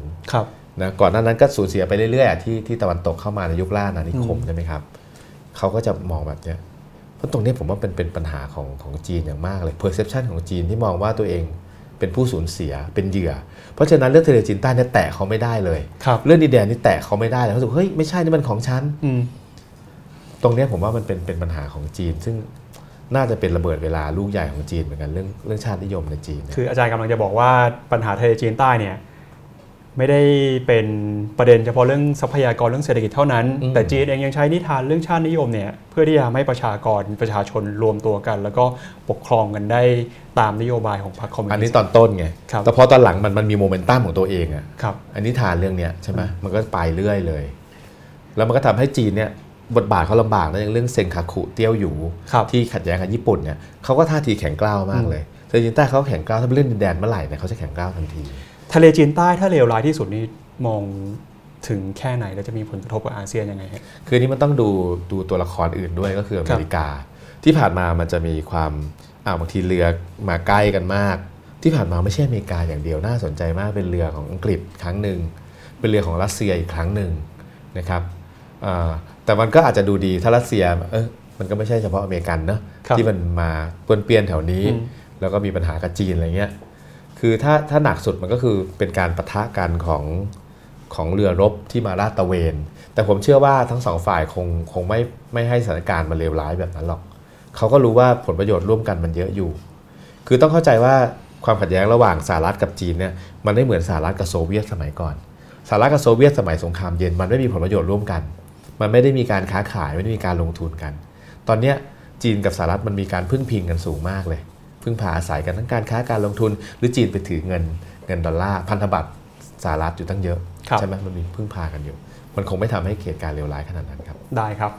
มาดูกันต่อนะครับมีแนวโน้มที่จะมีประเทศออกจากอาเซียนหรือเปล่าครับแล้วก็จะมีปัจจัยน่าสนใจอะไรที่ทำให้สมาชิกต้องออกจากอาเซียนครับคำถามนี้น่าสนใจนะครับผมคิดว่าคงไม่มีประเทศไหนออกครับเพราะว่าอยู่ในอาเซียนหรือไม่อยู่เนี่ยความแตกต่างมันก็ไม่ได้มากขนาดนั้นคืออยู่ไปก็ไม่ได้เสียอะไรไม่มีต้นทุนอะไรต้องจ่ายเพิ่มไม่ได้มีต้นทุนอะไรต้องจ่ายเพิ่มแต่ว่าในการปฏิบัติจริงๆเนี่ยเขาอาจจะไม่ได้มองอาเซียนสำคัญมากประเทศหนึ่งที่ชัดเจนคือสิงคโปร์เขาไม่ได้มองอาเซียนแล้วเวลาเขาจะแข่งขันแล้วเขาจะเบนช์มาร์กกับประเทศเจริญแล้วเป็นหลักเลยแม้แต่การแลกเปลี่ยนนักศึกษาอะไรเงี้ยเขาไม่อยากได้หรอกเขาก็แลกกับประเทศตะวันตกที่ก้าวหน้าทางวิทยาการใช่ไหมเขาไม่ได้อยากจะแลกกับอาเซียนแต่เขาจะดึงคนอาเซียนไปเรียนนะคนเก่งๆแล้วให้ทำงานในประเทศเขาอย่างนั้นเป็นต้นอย่างสิงคโปร์ที่ท่าทีเรื่องอาเซียนนี่เขาแสดงออกชัดเจนไหมอย่างช่วงที่เราตื่นตัวกันรณรงค์กันเรื่องอาเซียนร่วมใจอะไรนี่สิงคโปร์นี่เขาอินไปกับเราด้วยไหมไม่เลยไม่เลยแม้แต่นิดเดียวแต่ประเทศอื่นก็ไม่ค่อยนะครับคือประเทศเราเวอร์อยู่ประเทศเดียวพูดง่ายๆที่ผ่านมาทำไมฮะมันเป็นกระแสที่มาจากรัฐบาลด้วยในยุคตั้งแต่สมัยยิ่งรักอ่ะพยายามพูดเรื่องอาเซียนอย่างงู้นอย่างนี้นะเพราะว่าเราจะเข้าสู่ประชาคมอาเซียนนะแต่จริงไม่ได้มีความเข้าใจกันหรอกทั้งรัฐบาลทั้งประชาชนนะประชาชนก็เห่อกับอาเซียนตอนนี้ไม่เห็นพูดถึงเลยครับตอนนี้ก็มีแต่ Thailand 4.0 มีแต่อะไรล่ะ EEC ใช่ไหมสมัยก่อนจัดประชุมสัมมนาต้องบอกว่าเพื่อรองรับการเข้าสู่ประชาคมอาเซียนเดี๋ยวนี้คำว่าอาเซียนนี้ค่อยๆหายไปเลยครับแต่พี่น่าสนใจสังคมไทยไม่เคยถามเลยว่าเฮ้ยแล้วที่ตื่นเต้นเรื่องเปิดอาเซียนนั่นมันยังไงกันเหรออะไรเงี้ย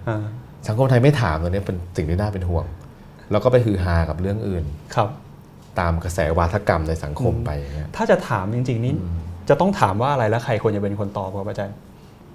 เรื่องอาเซียนเหรอใช่ครับคือใครควรจะเป็นคนตอบคือคนที่เป็นคนตอบมันต้องหนีไม่พ้นรัฐบาลนะครับนะถามราชการก็จะได้ระดับหนึ่งรัฐบาลก็ต้องพูดกับประชาชนแต่ว่าเรื่องอาเซียนเนี่ยมันก็ต้องมีอะไรที่มันก็พูดได้ไม่หมดนะก็ต้องยอมรับว่าพูดได้ไม่หมดจะมาบอกว่าโอ้ยอาเซียนเหมือนนักวิชาการพูดโอ้ยอาเซียนมันไม่ค่อยมีน้ำยาเท่าไหร่อะไรเงี้ยรัฐบาลคงพูดไม่ได้นะรัฐบาลคงพูดไม่ได้ แต่ว่ามันก็ไม่น่าที่จะ exaggerate หรือว่าพูดจนเกินจริงจนกลายเป็นวาทกรรมอ่ะแต่ผมก็ไม่ได้โทษรัฐบาลอย่างเดียวนะที่ผ่านมามันเป็นวาทกรรมในสังคมพอคนหนึ่งพูดเรื่องอาเซียนไอ้คนนี้ก็ไปขยายความก็ไปเข้าใจกันอีกแบบหนึ่งนะฮะมันโทษใครไม่ได้เป็นวาทกรรมในสังคมอ่ะพูดกันไปพูดกันมาจนเชื่อว่าเป็นความจริงทั้งที่จริงมันเป็นมายาคติตั้งหลายอย่างที่เราเชื่อว่าอาเซียนจะเปิดอย่างงู้นอย่างนี้เพราะเรามีอุดมคติว่าอาเซียนคือ EU เหมือน EU ไงเพราะเรารู้จักว่าถ้ารวมกลุ่มก็เหมือน EU แต่มันไม่ใช่เลยมันต่างกว่านั้นเยอะครับก็อย่างที่อาจารย์บอกก็คือตอนนี้คำว่าอาเซียนเนี่ยก็จะไปถูกแทนที่ด้วยนโยบายอื่นอย่างเช่น EEC มากขึ้นฮะ 4.0 ครับทีนี้พอพูดเรื่อง EEC นี่ท่าทีอาเซียนกับนโยบาย EEC ของไทยนี่เขามีท่าทียังไงฮะหรือว่าเขาก็ไม่ได้มองว่ามันมีกระทบกับเรื่องเศรษฐกิจของเขาด้วยครับคือมันมี2ส่วนที่ว่า EEC จะดีกับเขาถ้ามีความเชื่อมโยงระหว่างกันนะครับแต่ถ้าจะไม่ดีกับเขาก็คือว่าเราจะกระจุกตัวอยู่ใน EEC อย่างเดียวแล้วไม่เชื่อมโยงแต่ที่จริงในความเป็นจริงมันต้องเชื่อมโยงนะเพราะว่าแรงงานเราเนี่ยก็ไม่ค่อยมีละแรงงานเราก็น้อยลงแรงงานราคาถูกใช่ไหมครับตอนนี้มันมีโรงงานที่ไปเปิดตามชายแดนกัมพูชาเนี่ยเยอะมากเลยใช้ไฟฝั่งไทยแต่ใช้แรงงานของกัมพูชาไปเช้าเย็นกลับอย่างเงี้ยก็ถือว่ามีความเชื่อมโยงแต่ที่ผ่านมารัฐบาลไทยเวลาพูด EEC ก็เหมือนเราอยู่เกาะเลยนะไม่ได้พูด AEC เนี่ยหายไปเลยผมเคยจัดสัมมนาอยู่ครั้งหนึ่งคนมาร่วมเยอะนะ200 คน EEC ใน AEC พยายามจะลิงก์ให้มันกลับไปอยู่ใน AEC ในบริบทเดิมบ้างเพราะว่าเราอยู่เดี่ยวๆไม่ได้หรอกในสภาพเศรษฐกิจสังคมแบบนี้มันต้องมีแรงงานจากประเทศเพื่อนบ้านด้วยมันต้องเชื่อมโยงกับประเทศเพื่อนบ้านมันเป็นซัพพลายเชนที่มันลิงก์กันอะไรพวกนี้ครับแต่ว่ารัฐบาลไทยน่าจะเน้น EEC ใน AEC มากกว่านี้อย่างเรื่องของความมั่นคงด้านแรงงานในไทยนะฮะตอนนี้ถือว่าน่ากังวลไหมครับเพราะว่าเราก็ต้องยอมรับว่าที่ผ่านมาเนี่ยเราอาศัยแรงงานจากอาเซียนจากเพื่อนบ้านเรามาใช้ในการทำธุรกิจซะเยอะนะครับใช่ตอนนี้ถือว่าน่ากลัวไหมฮะ น่ากลัวไหมก็คือพึ่งพิงเยอะนะพึ่งพิงเยอะมากเกินไปหรือเปล่าฮะก็มีส่วนนะมีส่วนคือว่าเราต้องทำสองส่วนคือหนึ่งต้องยกระดับอุตสาหกรรมให้ใช้แรงงานเนี่ยน้อยลงเพราะว่าเราต้องพึ่งคนอื่นใช่ไหมครับครับตรงนั้นอ่ะแล้วก็ถ้าเราต้องยิ่งรีบทำเพราะถ้าประเทศเขาเจริญขึ้นมาเนี่ยหรือว่ามาใกล้กับเราเนี่ยอินเซนทีฟที่อยู่ในประเทศเรามันก็จะน้อยลงใช่ไหมครับเราก็จะขาดแคลนแรงงานมากขึ้นเราต้องรีบยกระดับให้เร็วต้องไปในแนวทางไฮเทคให้เร็วขึ้นอาจารย์ว่าเทรนด์มันจะเป็นแบบนี้ไปได้อีกนานแค่ไหนที่เรายังอาศัยแรงงานจากเพื่อนบ้านมาผลิตในกิจกรรมของเราวันหนึ่งเพื่อนบ้านจะต้องเติบโตไปเนี่ยวันนี้จนถึงวันนั้นเนี่ยใจก็มองอีกกี่ปีแล้วถึงวันนั้นในไทยเป็นยังไงครับคือตอนนี้เนี่ยถ้าเวียดนามเนี่ยผมว่าเวียดนามเนี่ยก็จะมาจะใกล้ไทยมากขึ้นกว่าประเทศอื่นใน CLM นะ CLMV เนี่ยประเทศอื่นก็ยังต้องใช้เวลาอาจจะ10ปีเพราะว่าต้องมีเรื่องของพลังงานไฟฟ้าเรื่องของอินฟราสตรัคเจอร์แต่สมัยนี้มันสร้างเร็วนะมันสร้างเร็วนะยิ่งจีนมาช่วยสร้างยิ่งสร้างเร็วเลยนะครับผมว่า เราชะล่าใจไม่ได้เราต้องรีบยกระดับเราแทนที่จะไปพึ่งพิงแรงงานเรียกว่าราคาถูกจากประเทศเพื่อนบ้าน10ปีนี้น่าจะมองเป็น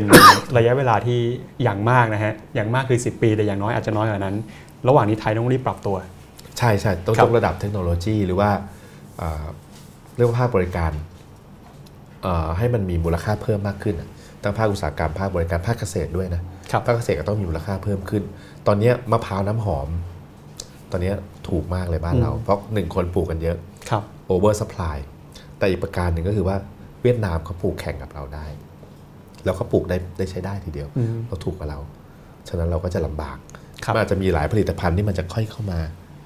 กัดกร่อนแชร์ของเราไปเรื่อยครับมาดูคำถามถัดไปนะครับ ประเทศไทยจะได้รับผลกระทบจากข้อพิพาททะเลจีนใต้มากน้อยแค่ไหนครับอันนี้ไม่มากนะครับเพราะว่าเราไม่ได้เป็นประเทศคู่ขัดแย้งแต่ถ้ามันมีความขัดแย้งกันเนี่ยมันจะทำให้บรรยากาศในภูมิภาคเนี่ยมันไม่สดใสการค้าการลงทุนอะไรมันก็จะซบเซาลงมันจะเป็นผลกระทบในเชิงบริบทแวดล้อมมากกว่าผลกระทบโดยตรงครับทางอ้อมมากกว่าครับ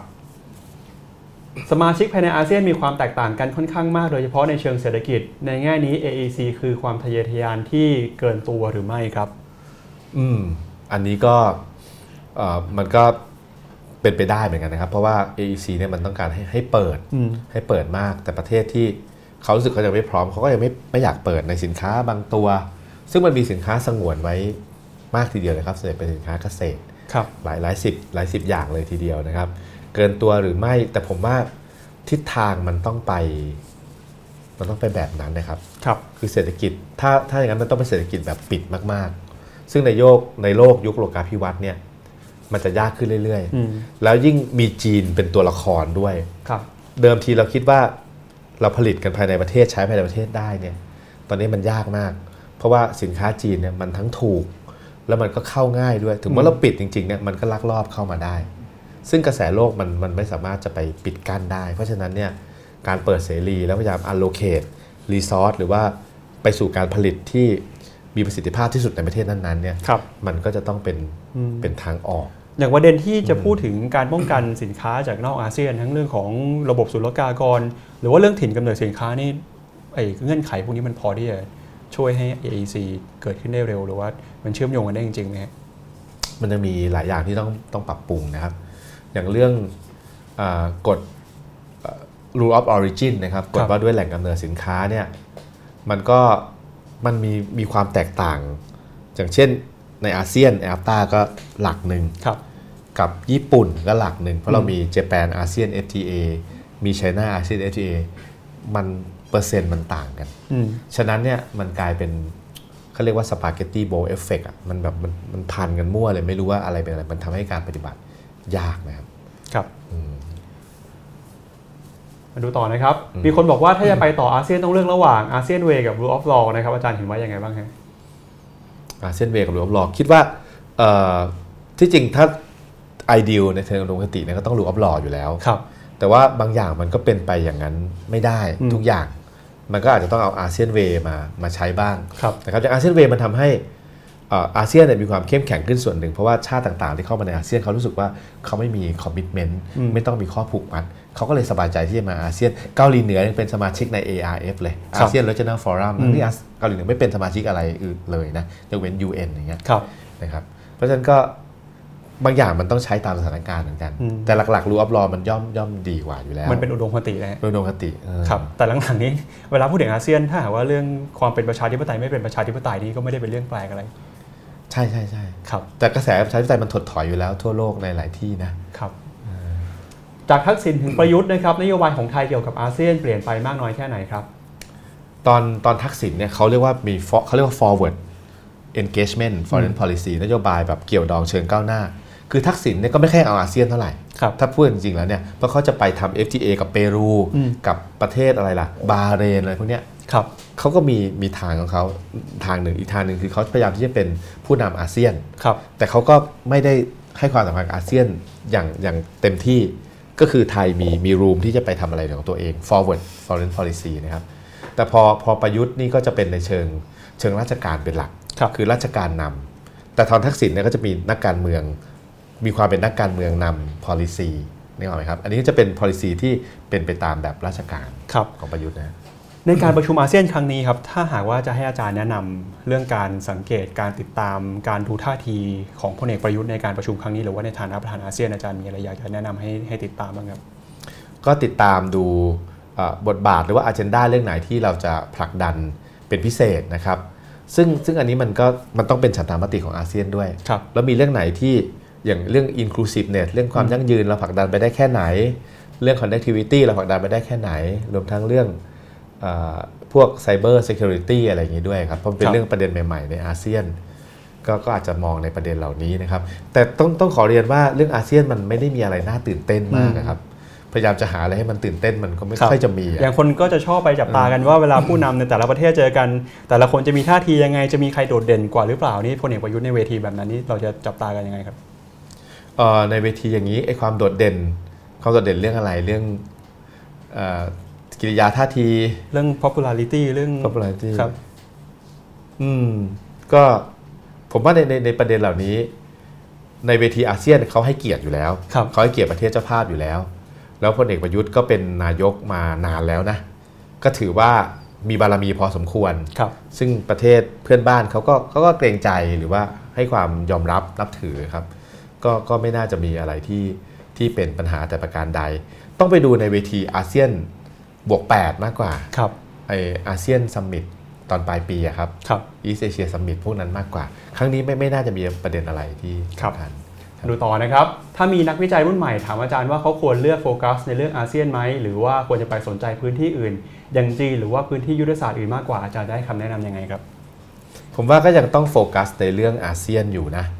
แต่ว่าเรื่องอาเซียนมันก็ไม่ได้ stand alone ไงมันก็ยังมีความสัมพันธ์กับจีนอย่างเรื่องเศรษฐกิจเนี่ยไม่พูดถึงจีนก็คงไม่ได้ไม่พูดถึงญี่ปุ่นก็คงไม่ได้คือเป็นประเด็นที่เชื่อมต่อกันแล้วอาเซียนอย่างที่ผมบอกเราไม่ควรสิ้นหวังกับอาเซียนครับยังไงต้องมีหวังในอาเซียนแล้วพยายามพัฒนาอาเซียนให้มันเข้มแข็งยิ่งขึ้นไปแต่ถ้าเราไปโฟกัสในประเด็นที่อาเซียนทำอะไรได้ไม่มากอ่ะมันก็จะไม่น่าสนใจไงก็ต้องไปโฟกัสในประเด็นอะไรที่อาเซียนพอจะทำได้อย่างเช่นในเรื่องของ non traditional security อย่างเงี้ยอาเซียนพอจะทำได้เรื่องภัยพิบัติเรื่องโรคระบาดเรื่องอะไรพวกเนี้ยก็ดูเรื่องพวกนี้ก็จะน่าสนใจกว่าครับครับ ดูต่อนะครับในประเด็นนะครับเรื่องของอยากถามอาจารย์นะครับว่าการที่ในการเมืองไทยยังไม่มีเจ้ากระทรวงที่แน่นอนในการนั่งหัวโต๊ะกำหนดนโยบายในการประชุมอาเซียนระดับรัฐมนตรีนะครับจะส่งผลต่อการผลักดันนโยบายของไทยยังไงหรือเปล่าวันนี้ยังไม่รู้เลยใครจะเป็นรัฐมนตรีกระทรวงไหนบ้างนะครับมีผลกระทบแต่นิดหน่อยมันจะไม่มากครับเพราะว่าอย่างที่เรียนไปว่า agenda มันจะมาจากราชการเป็นหลักแล้วเขาไม่ใช่ว่ารัฐมนตรีมาแล้วจะเอานู่นเอานี่นะเพราะการประชุมเนี่ยมันต้องมาจากระดับคณะทำงานระดับเจ้าที่อาวุโสก็คือปลัดกระทรวงอธิบดีนะครับระดับรัฐมนตรีคือมันทำกราวเวิร์กจากตรงนั้นมาแล้วนะครับมันก็จะไม่มีอะไรที่จะมากไปกว่านั้นอันนี้ก็คือมาจากระดับปลัดระดับอธิบดีก่อนแต่ว่าการที่รัฐมนตรีเพิ่งมานั่งหัวโต๊ะวัน2วันแรกเนี่ยก็แน่นอนว่าประเทศเพื่อนบ้านอาจจะมองว่าอาจจะยังเพิ่งจะมายังไม่คุ้นอาจจะยังไม่เชื่อมั่นอะไรเงี้ยมาดูต่อนะครับ อยากฟังความเห็นของอาจารย์ในเรื่องปัญหาความเหลื่อมล้ำทางเศรษฐกิจและสังคมของแต่ละประเทศในกลุ่มอาเซียนว่าจะส่งผลหรือไม่อย่างไรบ้างต่อการผลักดันกรอบความร่วมมือระหว่างประเทศสมาชิกครับโอ้แน่นอนครับความเหลื่อมล้ำเนี่ยมันมีส่งผลอย่างยิ่งเลยเพราะว่าประเทศไหนจะเปิดหรือไม่เปิดอะไร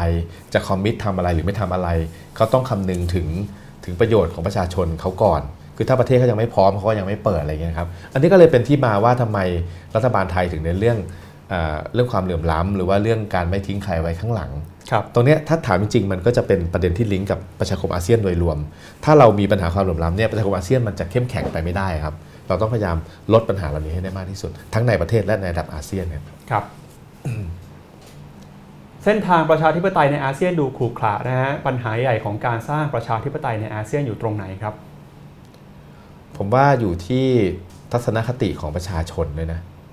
ประชาชนในอาเซียนเนี่ยอาจจะมีความคุ้นชินกับความเป็นรัฐเผด็จการเนี่ยค่อนข้างนานนะบางทีเราก็เลยไม่รู้สึกว่าเราจำเป็นที่จะต้องปรับเปลี่ยนอะไรมากนักอะไรเงี้ยครับอันนี้ก็ประเด็นหนึ่งประเด็นที่สองก็คือเรื่องของสถาบันทาง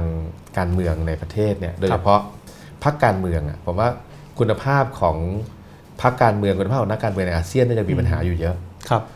เพราะฉะนั้นก็ต้องพัฒนาในเรื่องของคุณภาพนักการเมืองอยู่เหมือนกันนะครับเพราะว่าพอเป็นประชาธิปไตยก็นักการเมืองก็ไม่ได้ให้ความหวังสักเท่าไหร่อะไรเงี้ยเพราะมันก็ต้องสองส่วนทั้งส่วนของสถาบันทางการเมืองโดยเฉพาะพรรคการเมืองและในเรื่องของประชาชนทัศนคติของประชาชนด้วยครับมาดูต่อเลยนะครับก็คำถามหมดแล้วนะฮะอาจจะถามเพิ่มเติมนิดนึงครับอาจารย์อย่างคนในอาเซียนอาจจะไม่รู้สึกเรื่องของความสำคัญหรือว่าการจะผลักดันระบบแบบประชาธิปไตยแบบสมบูรณ์แบบเนี่ยนะฮะแต่ในโลกภายนอกเนี่ยเทรนด์มันยังเป็นแบบนี้อยู่พออาเซียนอาจจะมีความคิดที่ไม่ตรงกับโลกภายนอกนี่มันถูกกดดันไหมฮะคือตอนนี้เรื่องประชาธิปไตยมันไม่ใช่เป็นปัญหาเฉพาะอาเซียนไงมันมีความถดถอยของประชาธิปไตยทั่วโลกหลายประเทศที่เคยเป็นประชาธิปไตยเข้มแข็งก็กลายเป็นรัฐกึ่งเผด็จการขึ้นมาอะไรเงี้ยนะครับก็แต่ว่าทั่วโลกแน่นอนเพราะว่าหลักๆแล้วเนี่ยประชาธิปไตยก็ยังเป็นค่านิยมหลักของทั่วโลกอย่างประเทศในยุโรปซึ่งก็ยังเป็นประชาธิปไตยที่ค่อนข้างเข้มแข็งแม้ว่าจะมีกระแสชาตินิยมหรือว่ากระแสขวาจัดมากขึ้นนะ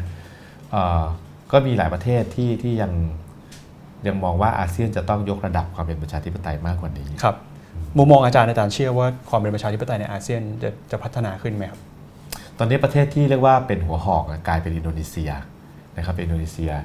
ลองมาก็จะเป็นฟิลิปปินส์หรือว่าประมาณนี้นะแต่ดูแล้วก็ผมว่ามันต้องดูกระแสโลกด้วยนะผมว่ากระแสโลกนี่น่ากังวลนะเรื่องของประชาธิปไตยเพราะว่าหลายประเทศเนี่ยฮังการีที่ทรัมป์ไปเยือนฮังการีมาเพราะว่าฮังการีเป็นพันธมิตรในเรื่องของประชาธิปไตยแบบชาตินิยมแบบประชานิยมอะไรพวกเนี้ยก็ดูแล้วผมว่าไม่เฉพาะอาเซียนหรอกมันเป็นปรากฏการณ์ในโลกที่เราน่ากังวลมากกว่าถึงอนาคตของประชาธิปไตยนายกรู้กับอยู่กับโลกาภิวัตน์ที่มันทำให้ประชาธิปไตยนี่มันยากขึ้นเพราะมันมีความเหลื่อมล้ำครับได้ครับก็เป็นการพูดคุยกันนะครับเรื่องของความท้าทายที่จะเกิดขึ้นในการประชุมอาเซียนซัมมิตครั้งนี้นะฮะในช่วงของวันที่ 22-23 มิถุนายนนะครับที่ไทยเป็นเจ้าภาพแล้วก็มีบทบาทสำคัญในฐานะประธานอาเซียนด้วยอย่างที่อาจารย์บอกก็คืออย่าเพิ่งหมดหวังนะฮะยังไงเราก็ต้องอยู่กันต่อแล้วก็ยังต้องพยายามพัฒนาตัวเองพัฒนาระบบให้ใกล้เคียงกับความฝันที่เราวาดฝันไว้ให้มากขึ้นนะครับก่อนที่จะจบกันไปวันนี้มีสิ่งที่น่าสนใจอยากจะเรียนเชิญคุณผู้ชมนะครับมาร่วมดูรายการกันต่อ 101 1 on 1 ในสัปดาห์หน้าในวันจันทร์หน้านะครับ24 มิถุนายนคุยเรื่อง 2475 กับอาจารย์ชาญวิทย์เกษตรศิรินะครับอดีตอธิการบดีธรรมศาสตร์นะครับดำเนินรายการโดยคุณกนิกากิติเวชกุลนะครับ2475 24 มิถุนายนก็ตรงพอดีเลยนะครบรอบอีก1ปีแล้วมาสำรวจกันกับบรรยากาศเรื่องของประชาธิปไตยของประเทศไทยกันด้วยนะครับแล้ววันนี้นะครับขอบพระคุณรองศาสตราจารย์ดร.กิติประเสริฐสุขนะครับจากคณะรัฐศาสตร์มหาวิทยาลัยธรรมศาสตร์นะครับที่มาพูดคุยกันในเรื่องของอาเซียนวันนี้ครับขอบพระคุณครับอาจารย์ครับยินดีครับคุณผู้ชมนะครับสามารถติดตามรายการย้อนหลังได้ที่ Facebook ของ D101 นะครับ .world รวมไปถึงที่เว็บไซต์ด้วยแล้วก็หลังจากนี้จะมีการอัปโหลดขึ้นไปบน YouTube นะฮะรวมไปถึงถอดบทสัมภาษณ์ที่น่าสนใจได้ที่เว็บไซต์ของ D101 นะครับวันนี้ผมจิรติขันติพโลและทีมงานลาไปก่อนวันนี้สวัสดีครับ